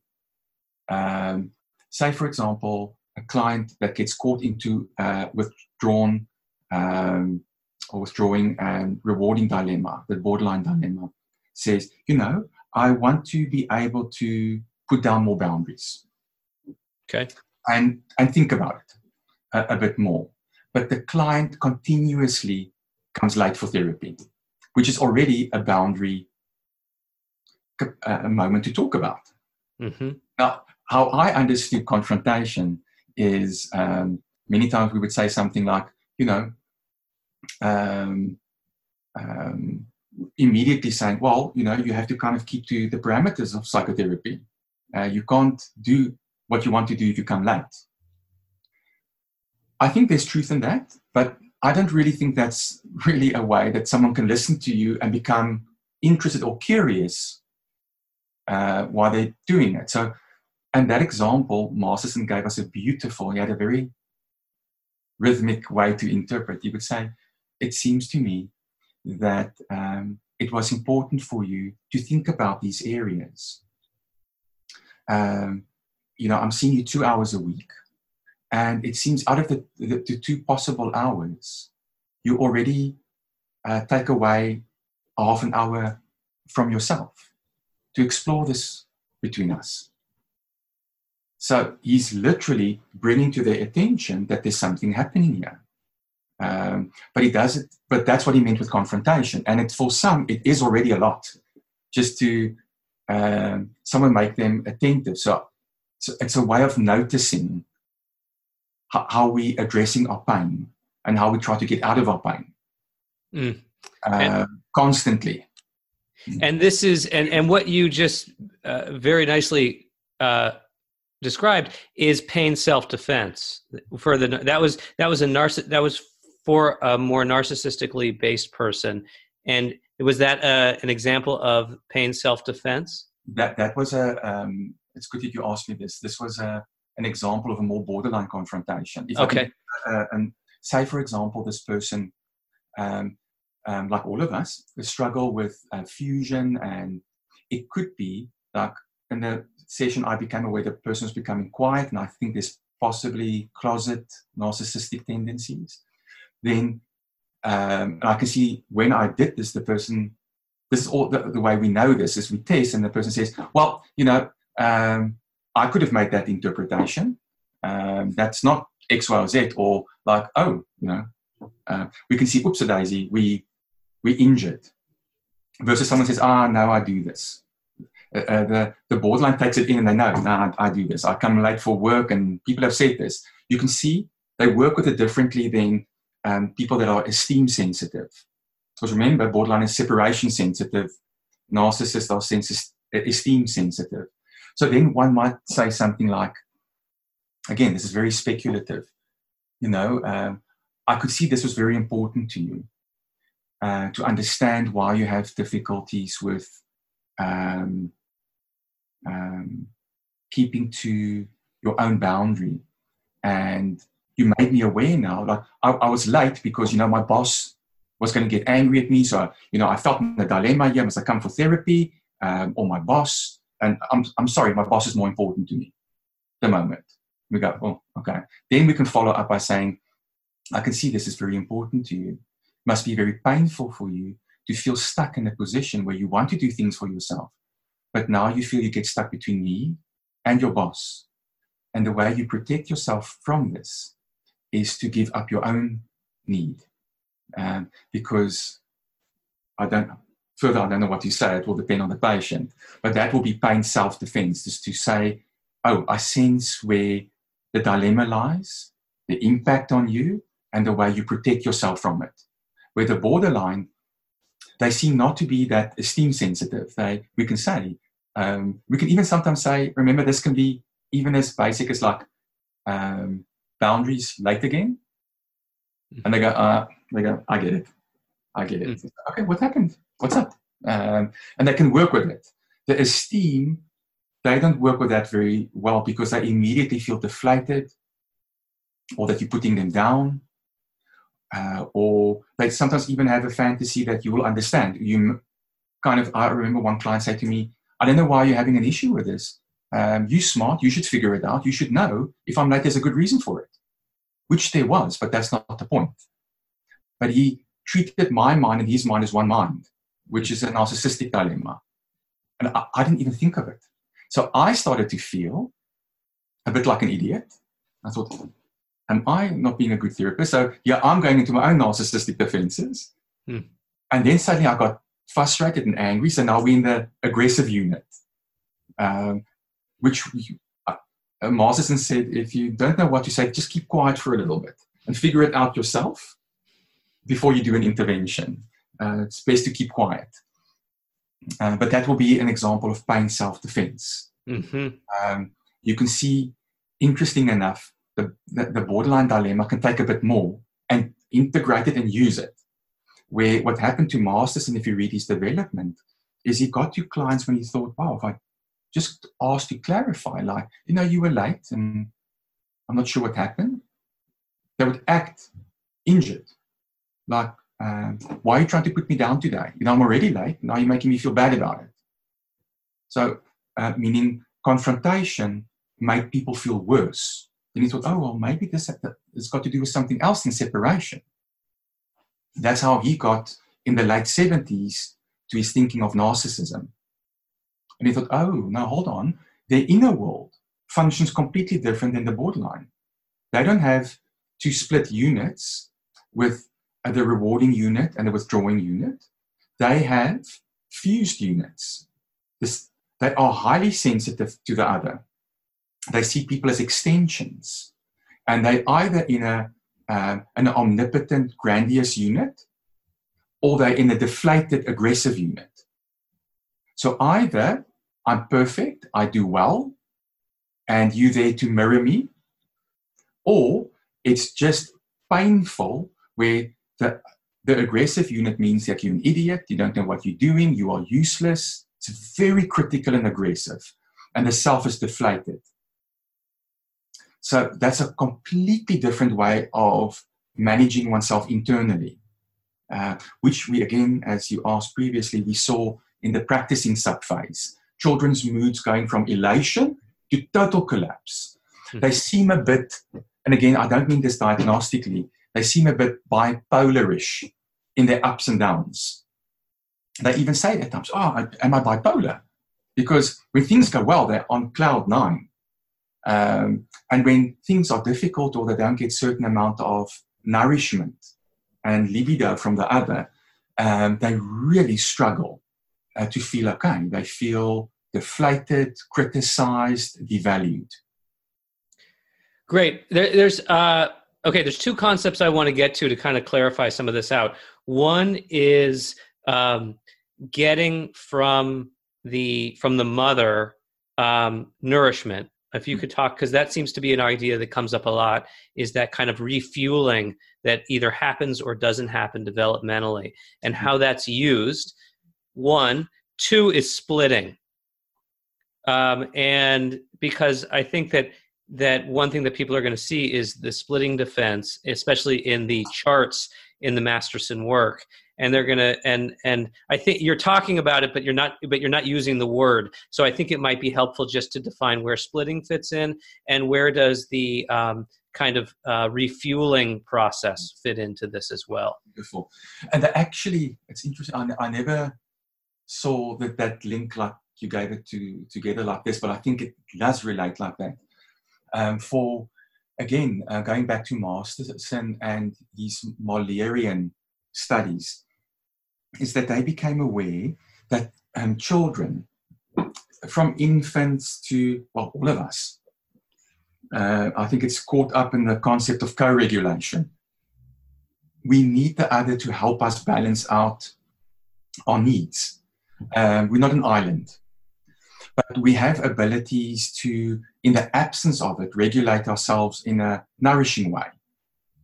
So what, what happens with refueling, well, it's a beautiful um, way of thinking about things is, especially um, um, the re- uh, rapprochement subphase, we see children playing with peers and busy, but always taking things back to mom. And then mom says, oh, look at this, this is great. And they, they share their interest and the mom can see oh this is where my child is at the moment and what's busy and what's important to them. So this is important to my child. So the mom and child get to know each other very well. Um, and if we take that interaction and we go back in development that interaction is from birth. That there's a, a kind of a co-interaction between need states call it primary tensions of a child breastfeeding and feeling comfortable and the mom interacting with her child and talking. It's not like a mom sitting there like a robot. No, she's talking to the child and um, already envisioning the child's capacities for good and for bad, meaning parents dream us before we become ourselves. Um, and that becomes the prototype of interaction. Um, and what Masterson tried to map and became aware of is that in critical developmental periods and needs, it seems due to the mom's own anxieties between her own practicing, her own separation, individuation themes that all of us have. These are, our, these are deep archetypal realities, becoming our own person, regulating closeness, how far or how close, that separation, individuation themes and derivatives in that is how do we negotiate libido and emotional fuel between us. Now, for example, children learn from young, let, us say narcissists, they learn that they get certain kinds of feedback about their omnipotence by being a certain way. And they also learn directly, indirectly, what will get them, what, what will lead to situations of lack of it or get negative feedback. Meaning, if I'm like this and I do it in this way, I'm the perfect child, as an example. And mom loves me and she says that my child is wonderful, he's the smartest child. And all moms do it. But remember, we're talking about pervasive. And also, moms do it, but there's a difference between a mom that does it for the child and she's proud of the child versus the mom that's doing it because she has to do it because if it's not there, she's a bad mom. My child's not perfect, I'm a bad mom. So the feedback there looks completely different than one that's just enjoying the child's capacities. So the, the child there picks up like, ooh, if I do this, I get. If I do that, I don't. And I think that is when the child learns self other affect, what's acceptable and what is not. And the, the not is very painful and anxiety provoking, and I have to keep it apart and this goes back not from Mahler, just Mahler, but also when Rinsley and Masterson worked together. This comes from the work of, of Fairbairn, that was a contemporary of Melanie Klein. When he worked with traumatized kids, he, he found that they always protect their abusers, that they blame themselves for things going wrong, what we call the moral defense. And they seem to have uh, a libidinal self object and an anti libidinal self and other. That's our model between the split units, meaning the one side of the splits in our units is to keep contact going and keeping things good. And that's a defense against the other part. And they literally split it, meaning splitting is, first of all, a natural defense in the beginning for us to keep good and bad apart because we don't have the capacity to integrate it. The tree from good and bad. We don't have that integration. Like, like oh, the mom that's frustrated with me also loves me. This was just a moment. And uh, these kind of interactions are like, and you see it in the working through phase when people start with their own needs. They say, oh man, if my mom knew I didn't want to be a lawyer, I would rather literally do X. She's going to disown me. So then we can start thinking, oh, what, what was that like? Meaning the child got to, and this adult now, to a place where this is acceptable, this is not. And to keep in contact with your parent, now's the moral decision. Am I going to keep with the bad stuff, but then I have, don't have a connection and it's critique all the way? Or do I comply and have a connection? And I have to keep these two things apart. And then, unfortunately, there's a, a Faustian bargain here that, in the sense that the area of anxiety and tension and la- uh, lack of euphoria, that areas, as humans, we don't want to feel. It's horrid to look into a mom's eyes and you see utter disappointment, but you also see that it's bad for mom. So it's a, it's a double issue here for that's why you have survivor guilt with disorders of the self. They feel so guilty in the working through phase. Like, I'm, I'm starting to understand why my parent did that. Now I feel guilty. I'm leaving them behind. Mm-hmm. Uh, so that's part of the working through is not only separating, but understanding that they had their own separation, individuation.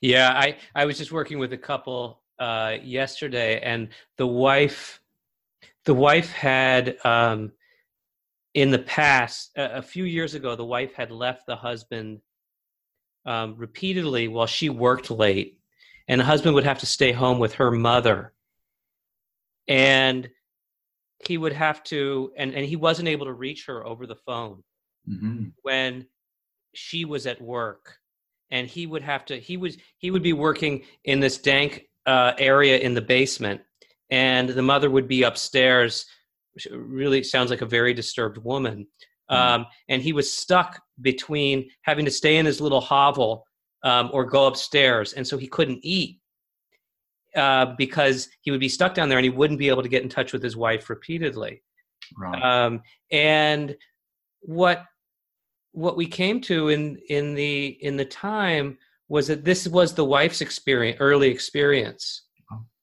right. was that this was this was a, a, a, sense of the of a reproduction of the wife's early experience mm. that she was acting out for him to feel so that he could feel what that was like and he was both and as we talked about it was the part that correlates here um, is that he was both um, incredibly angry at her for mm. leaving him in this situation and it dawned on him oh my god this was her experience when she was very, very, very young. Mm. And she went through this in ways that I never, I, I will never know this deep. And he was talking about that, that, um, that conundrum in his mind, that terrible conundrum of I'm angry at you, but at the same time I love you and I feel for you, and I, and I'm, and he had, and he's, and he was very stuck there, and and that that became the conversation.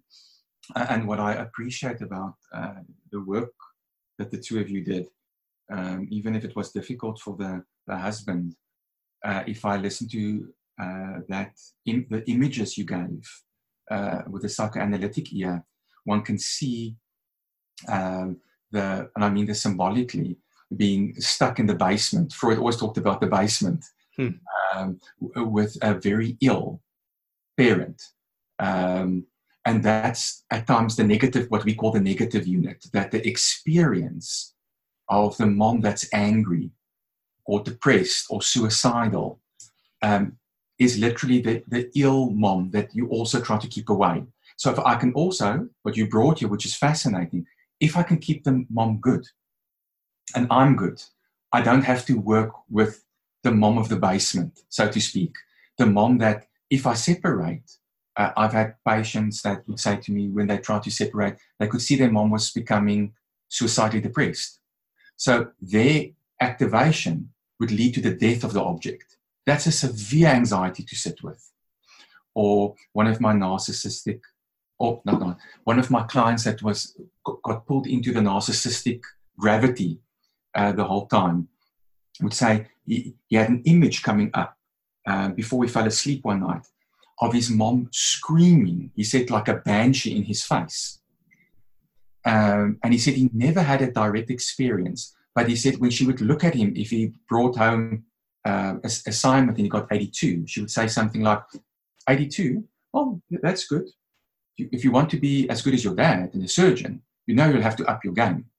Hmm. And then he said, then she would turn to him and look at him. He said her eyes were screaming at him that it's not good enough.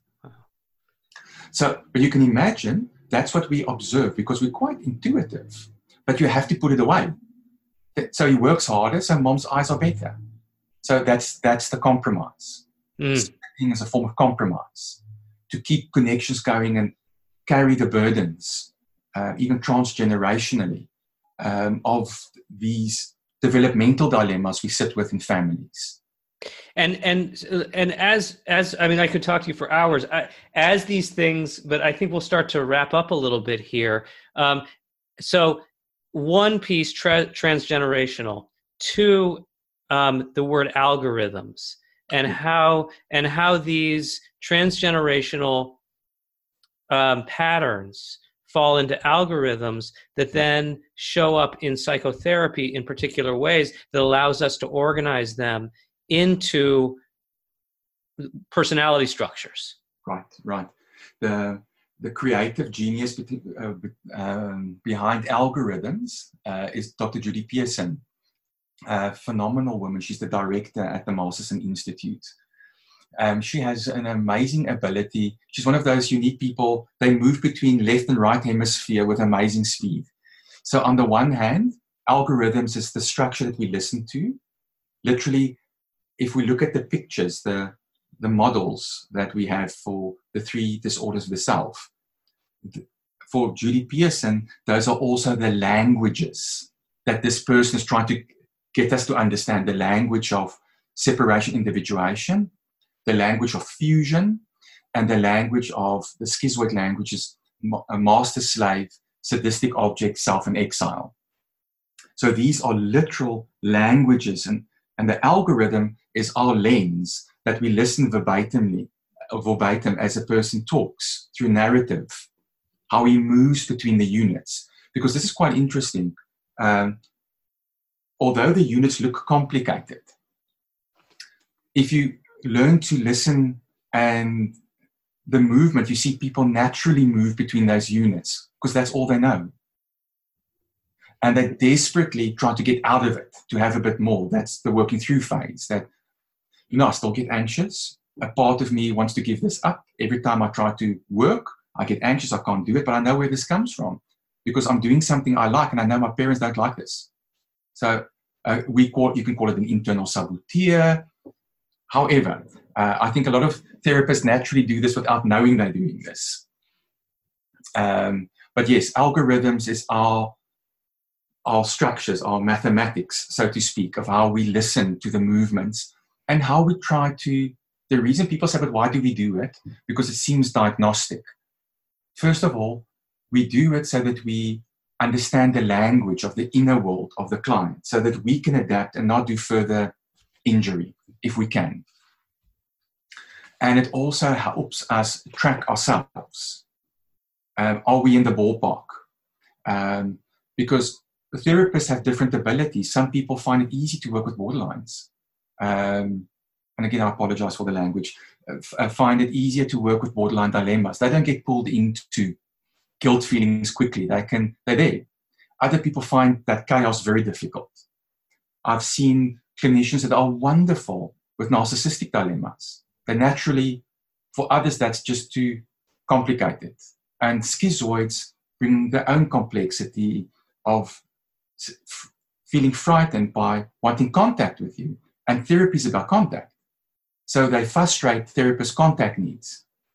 So therapists become too directive, too educational, and then they, in the same process, that you're the master and they're the slave. So they feel appropriated by us. Um, so that so it happens anyway. It happens anyway. But what Masterson gave me is like, oh, if I hear it, I, I, it helps me recalibrate in a sense. Like, oh, hold on a moment. I'm in this domain. This is what's happening to their inner life. And people they naturally, if you start getting it right, they naturally start bringing dreams. They start bringing memory.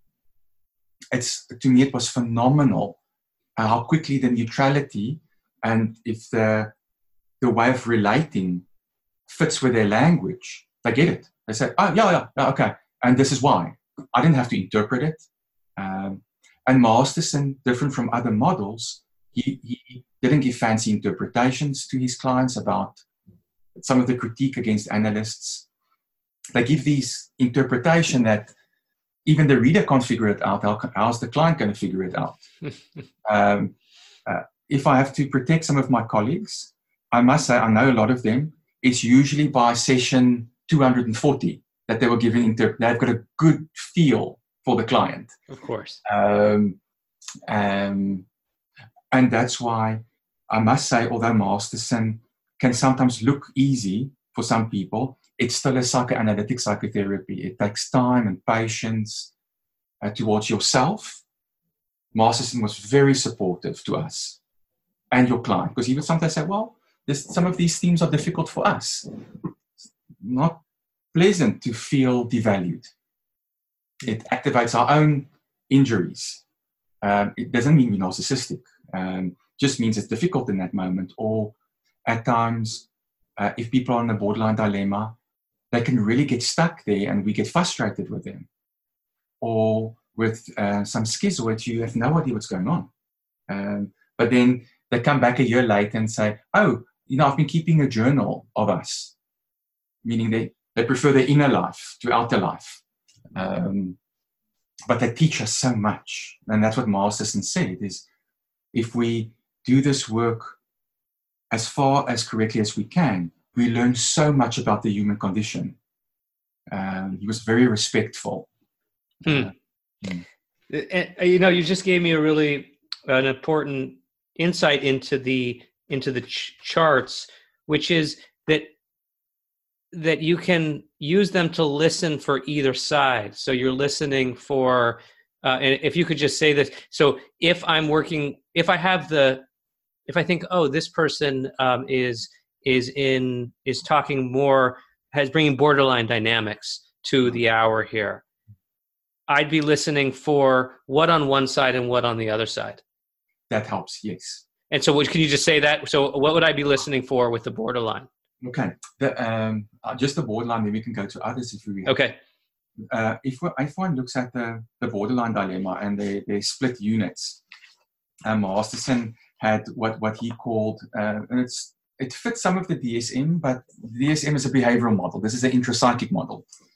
Is he he would say um, the person's experiences, if I can be interpersonal now, taught him to be to live between two units of existence. On the if we look at the unit on the left side, which he called the rewarding or libidinal part unit, it's where there's a part object relationship where there's a maternal or other part object that's a, that gives you approval for regressive and clinging behavior. And I didn't even go into clinging or distancing borderlines, it becomes complicated. Um, and the self is um, I have to be good but passive, and then I'm unique, and then we have good feelings. I'll be taken care of, and I'm loved, and there's a, a wish for reunion. Um, so that's the one part. Now, that's just fancy language out of my example. uh, the, the same lady said to me, but I did enjoy being in the kitchen with my mom when we cooked and we discussed things. We had this closeness. So that there was a good feel there. But for that good feel, you, you are not allowed to go out and play. Or when you when you go out and play, you bring this into conflict. So the other part, the, the part that's kept away, is the withdrawing or aggressive part unit, where literally the mother withdraws her refueling, uh, is angry or critical towards separation individuation. The child then feels she's inadequate or bad. And the abandonment depression is the feelings around it. Now, again, this, this client of mine, that very creative, very gifted woman, she taught me so much. Uh, she would say, I remember wanting to go out, and when I got older, it got more difficult.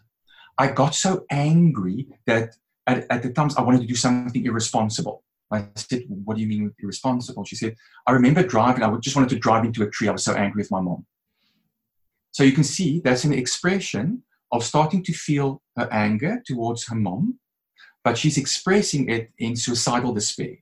So there's a fantasy of literally destroying herself, but she felt destroyed. That need of her felt destroyed. And I said, when that happened, what happened before between you and your mom? Uh, she would say, my mom would at times, if I did go out, she wouldn't speak to me for two days. That's withdrawing. But she couldn't be angry at her mom because she said, I couldn't be angry at my mom because we were all we had. Hmm. It's just each other. Hmm. That's the dilemma.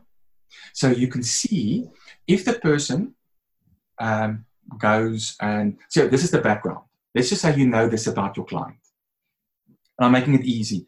And your client comes in and start talking about the husband. Now the husband can be a derivative person. And she says, you know, we had such a good time. It's wonderful. And I'm so glad, you know, that I left certain things at work that I had to do. Was important to me, but it's more important to go out and spend time with my husband.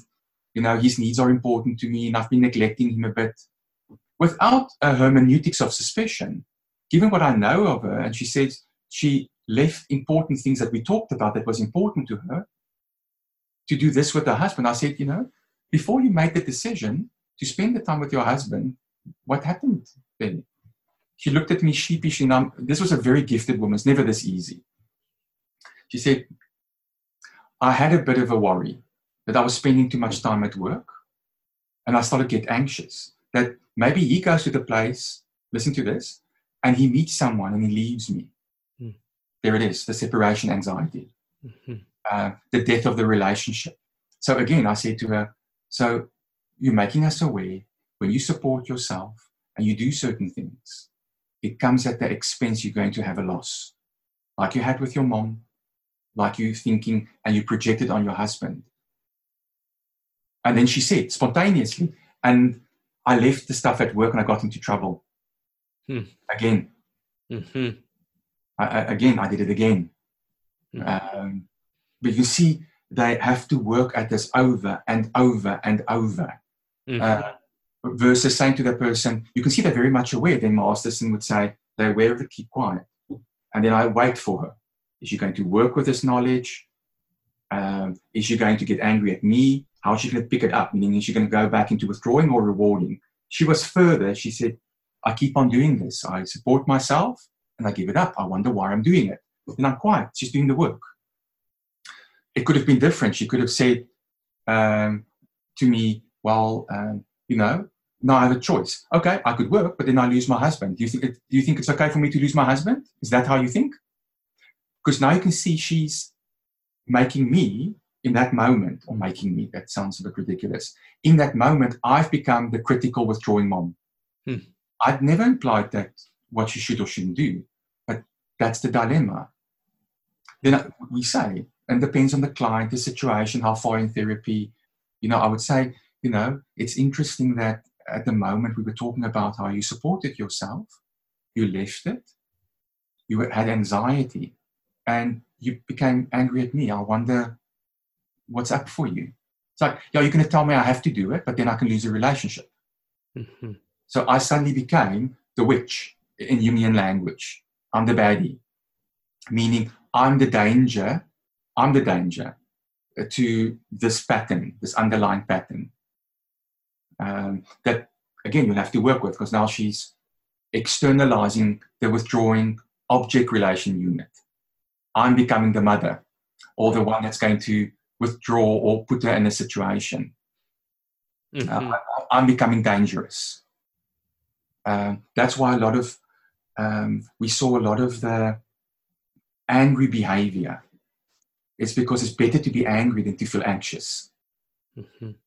Um, or uh, again, if one reads Masterson, all his books, uh, the 15 volumes, it's full of clinical examples, mm-hmm. week for week verbatim examples.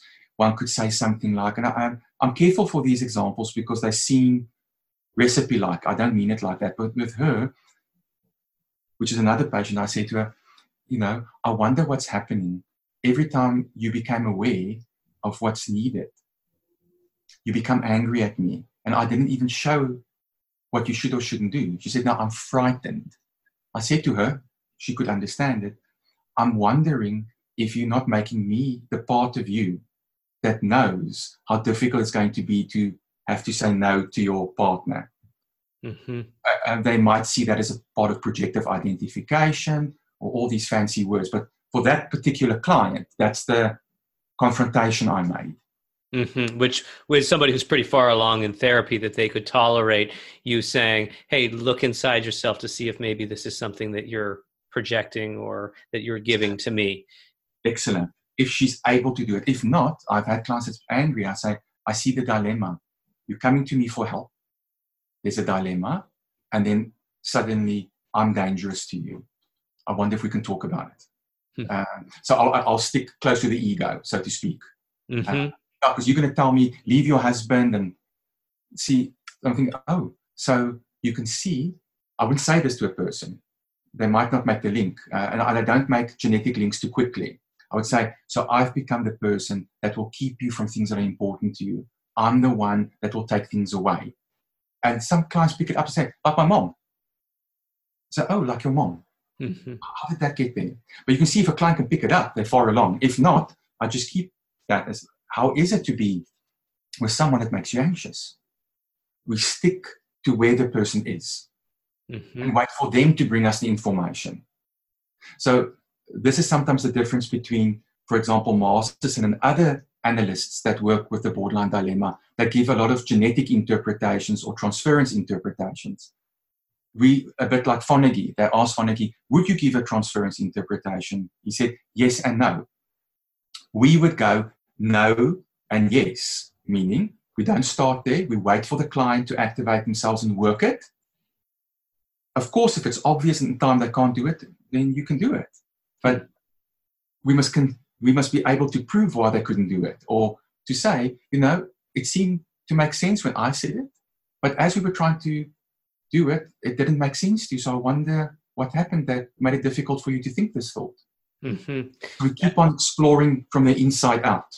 And in PACT, we might, we well, we would, we it would be very rare that we would. I, I mean, I, it would be a very rare situation that you would confront the self um, in that directly in that situation. You'd probably turn to the partner and say, "Do you know do you know if she gets anxious in this situation oh okay and you might ask the partner mm-hmm. um, to to hold that projection um, because it might be easier for the person to see it if if it's held by the partner or you might go down the middle towards the couple mm-hmm. um, if there's a if there's if it's really feels too dangerous to even sort of speak it out loud what's there you might you might just leave it with the couple and say, boy, it's hard for you guys to figure out a win win situation for how you go out that allows your wife to both feel like she gets her work done and she gets to have a nice, so, and they, or you would even say it even more neutrally that you guys need take care of what needs to be taken care of outside and you make a space for taking care of each other. So that you're saying so that you're putting it more as this is for the secure functioning couple to mm-hmm negotiate as as a you know to the best of their that that, that we start with the assumption that secure functioning um, is is we we want to get we we hold in the idea that couples can function securely um, and that you leave the dilemma sort of as, in their lap as a couple oh, together. That makes sense. Mm. Um, if I put that back to Masterson language, which I think it's to um, say something like, say, the couple has a separation individuation dilemma, is okay, these are the compromises to hold it where we are developmentally now. Mm-hmm. Because that's one of the contributions of uh, Dr. Tatkin is the, the pseudo secure couple. Um, I've seen usually there's disorders of self functioning so they can look okay. Uh, but it's again, it's to keep units going uh, rather than getting into the negative units because it can be extremely anxiety provoking for both, both people in the couple because it can activate. I think uh, the lady that writes about that, also from Masterson for a couple, is it Lachkar? Uh, hmm. yeah, she wrote the, the borderline narcissistic couple, uh, a book where she talks about Kohut, Kernberg, and Masterson and how we manage each other's self-esteem and how we manage each other's themes of separation, individuation. And I would also say how we manage each other's contact needs. Yes. I, and, I really liked what you just said. I just want to capture it about um, keeping, you said something about keeping the units going mm. at the same time. So it's it's like uh, it's a very nice visual for the charts too, which is which is that it's not you're not you're not on one side or the other side of the split units. You're keeping them both going at the same time. So there's sort of an integration of both sides that's happening. Um, you just beautifully interpreted what we mean with neutrality. We also, even working with a, uh, a disorder of self, we're not choosing one or the other. We try to confrontations actually to bring both that they start speaking to each other. That's uh, the way you said it, what we see as neutrality. That's beautiful. Yeah. Well, th- uh, Loray, this has just been so great. I'm, i was actually there were numerous times where I was quite moved by what you were saying. The there's a heart to it um, about people bringing their real selves, uh, the struggle to bring the real self and and unearthing that. That really, I was really quite moved by it um, as you were talking. Um, so I really appreciate that. Thank you. Um, many of my clients, Masterson said it first. And then later, when I got uh, better in understanding the way, and remember, Masterson also said, I remember I gave an interpretation once, and I was waiting for Masterson, and he said very gently, Well, that seems like something I would say. What would you say? So you must make it your own model. And then he said, Remember, with disorders of the self, they are fighting for their life um, for their psychological soul, so to speak. And clients say it when they start understanding their dilemma. They say, I have to do this. I'm, I'm fighting for my life here. I'm, i feel I'm drowning. And this is where the abandonment affects um, that he compared it to the, the of the apocalypse. He said technical terms are too abstract to understand how it feels if we, as a child, I refer to it in other writing as I got this from Todd DuBose, who's a Daseinsanalyst. He says it's a, it's a Gethsemane experience. You are utterly abandoned and betrayed. It's a what experience? Gethsemane. When Jesus was in Gethsemane, okay, um, everybody fell asleep. He, he asked people to stay awake, and they fell asleep. If I use that symbolically, and he started to argue with God. Please let this pass. I'm frightened and no one answered him and he knew he'll have to go through this alone. Mm. that's a lot of the times how, they, how people feel. True abandonment. Our psyche is not equipped for it. Um, because we as infants can't survive. If we're abandoned we'll die. Mm. so a lot of the classical analysts talked about death anxiety. There's a true death anxiety in the unconscious.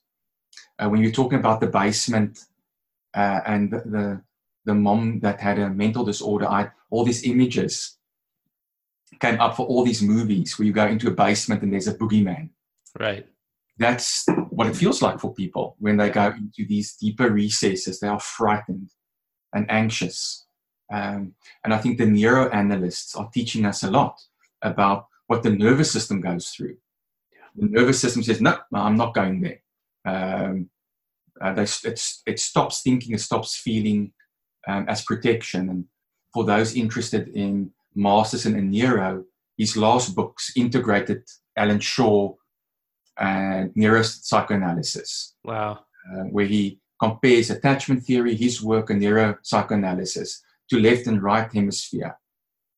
Playfully, the, the borderlines we would like to get, because they're so intuitive, gifted people, well, we would like to get them into the left hemisphere. And this is very, very flat footed. Because we don't really work like that, but as a way to kind of go slow down, think this through. Uh, with schizoids, we want to get from the left hemisphere to the right hemisphere. It's okay to feel and make contact without feeling that you're going to dissolve or people are going to appropriate you. Um, so he did integrate some of those models uh, later as well, his later works. He, uh, he unfortunately passed away in 2010. Mm. What do you make of the fact that we didn't, that we barely talked about the schizoid at all? Oh, they're in good company, so they can keep on hiding. um, it's, uh, that also came to Masterson, was the last one to come to Masterson uh, through the work of Ralph Klein. Uh, they picked it up in the 80s already, but it was Ralph Klein, he was the medical director of the Masterson Institute in New York, that started to bring back Fairbairn and Guntrip and designed the split units for them. And uh, I think it's in 1994, uh, Disorders of the Self book. There's volume one, it's in 89, and I think 94 five was the second one, the blue, what we call the blue book. We have a white book, a blue book, and a red book. Okay. Uh, we're on par with Jung, uh, the red book. Anyway, um, it was one of the most difficult ones to understand, and he also further differentiated it uh, between the classical schizoid, that we find that's close to the DSM, and the DSM is a completely, completely misunderstanding of the schizoid, meaning they don't want relationships and they don't behaviorally it doesn't look like it, but their inner life is full of people. Um, and then he differentiated from the, the clear-cut schizoid to what we call the pseudo borderline and the pseudo narcissistic schizoids. Mm. So, in our diagnostic scheme with borderline, we have clinging and distancing borderlines we have grandiose closet and devaluing narcissism, and then we have pure pseudo narcissistic and pseudo borderline schizoids. Hmm. So if one reads the books, it's quite textured. Um, although what gets difficult um, in the 2000 book, distancing closet narcissism is very difficult to work with. Um, so the defensive can get very complicated. Um, and but again, if one tracks it and one can see someone two or three times a week over time, we come to a master says if you're in the ballpark, you're fine. Uh, hmm. it's not about being perfect, just the ballpark. The client or analyst or patient, whatever language, sees this is a person that's really trying to get me. That's good enough. Mm-hmm. So Great. if needs Masterson, he was gifted we, are, we, we don't all have that precision of thought. He had that ability. Uh, but if you, he always said to us, that's the ballpark, good enough, good enough. And, and, then he would actually say to, to, to therapists, no, you're getting it, they're working with it, sit back, learn, pick up, mm-hmm. relax. Mm-hmm. Uh, the modern therapist is way too performance driven. Uh, um, he taught us to immerse ourselves whilst remaining separate and learning. So it's, it's uh, again, so it could be a developmental self and object model for us. Right. Like, huh, this is difficult for me, and oh, I see. Uh, this is what I do with it, and um, but again, not too much. You know, you you're there for the client. Um, so it's this balancing. It's a bit of a Goldilocks for us. Not mm. too warm, not too cold. Not do this, not do that. Just right. Mm. Um, it's a, a touch that develops over time. Well, I, I, hope we were in the ballpark enough today for people that they that this fleshes out for them some of uh, what they get from the PACT training around uh, Masterson's work. And I can say, boy, I sure got a lot out of today, and it felt textured and layered, and um, and I really, really appreciate your time. I genuinely do, and um, and just the way you talk about these things is so fluid and um, really wonderful to to uh, to spend time with you today. Thank you. Thank you for inviting me and spending time. I'll make sure I read on your models that I'm very interested. given your metaphors. If I can be helpful in any way on that front, just you can let me know. Is there anything today that uh, that I, that we left out, or that you wanted that you want to say before we have to stop? If if people would like to immerse themselves, there's a lot of um, it's now called uh, the International Masterson Institute. That's uh, it's online. We have uh, training facilities in New York, San Francisco, BC, uh, Turkey, Perth, Sydney, South Africa. Mm. Um, and there are reading groups. Uh, there are six months programs to three year programs. The, the typical program is a three year program where you meet uh, for four hours per week, 32 weeks, where the first year is borderline, second year narcissism, third year schizoid. Wow. And we go through most of the analytic thinking. There's a continual uh, group, meaning someone presents and we give feedback. And then also a supervisor uh, that one works with weekly. Um, so there is training um, possibilities uh, or study group possibilities. And then um, through Amazon and Zeig Tucker, most of Dr. Masterson's books are available. He's written a book uh, called uh, A Therapist's Guide to the Personality Disorders. It's a workbook. That's I just ordered that one. That, that, looks like a great book. I just ordered it. Yeah, very accessible. Um, and then if people have a good sense, um, it's always good to go back to the previous works are quite it's it's huge volumes, but you see he literally describes and then for a hundred pages goes week by week hmm. through with someone so you can have a feel and then for those that are meticulous academics, his first three books were research books. So you, you can see the researcher and how meticulous he was and how his mind integrated a lot of work. So the, um, the work on the borderline adolescent and the one that uh, the test of time and then the, the follow up is not only his research, but he's followed up 15 years later. What happened uh, to these clients and what worked and what didn't work. So um, this is an empirical model uh, with a lot of research behind it.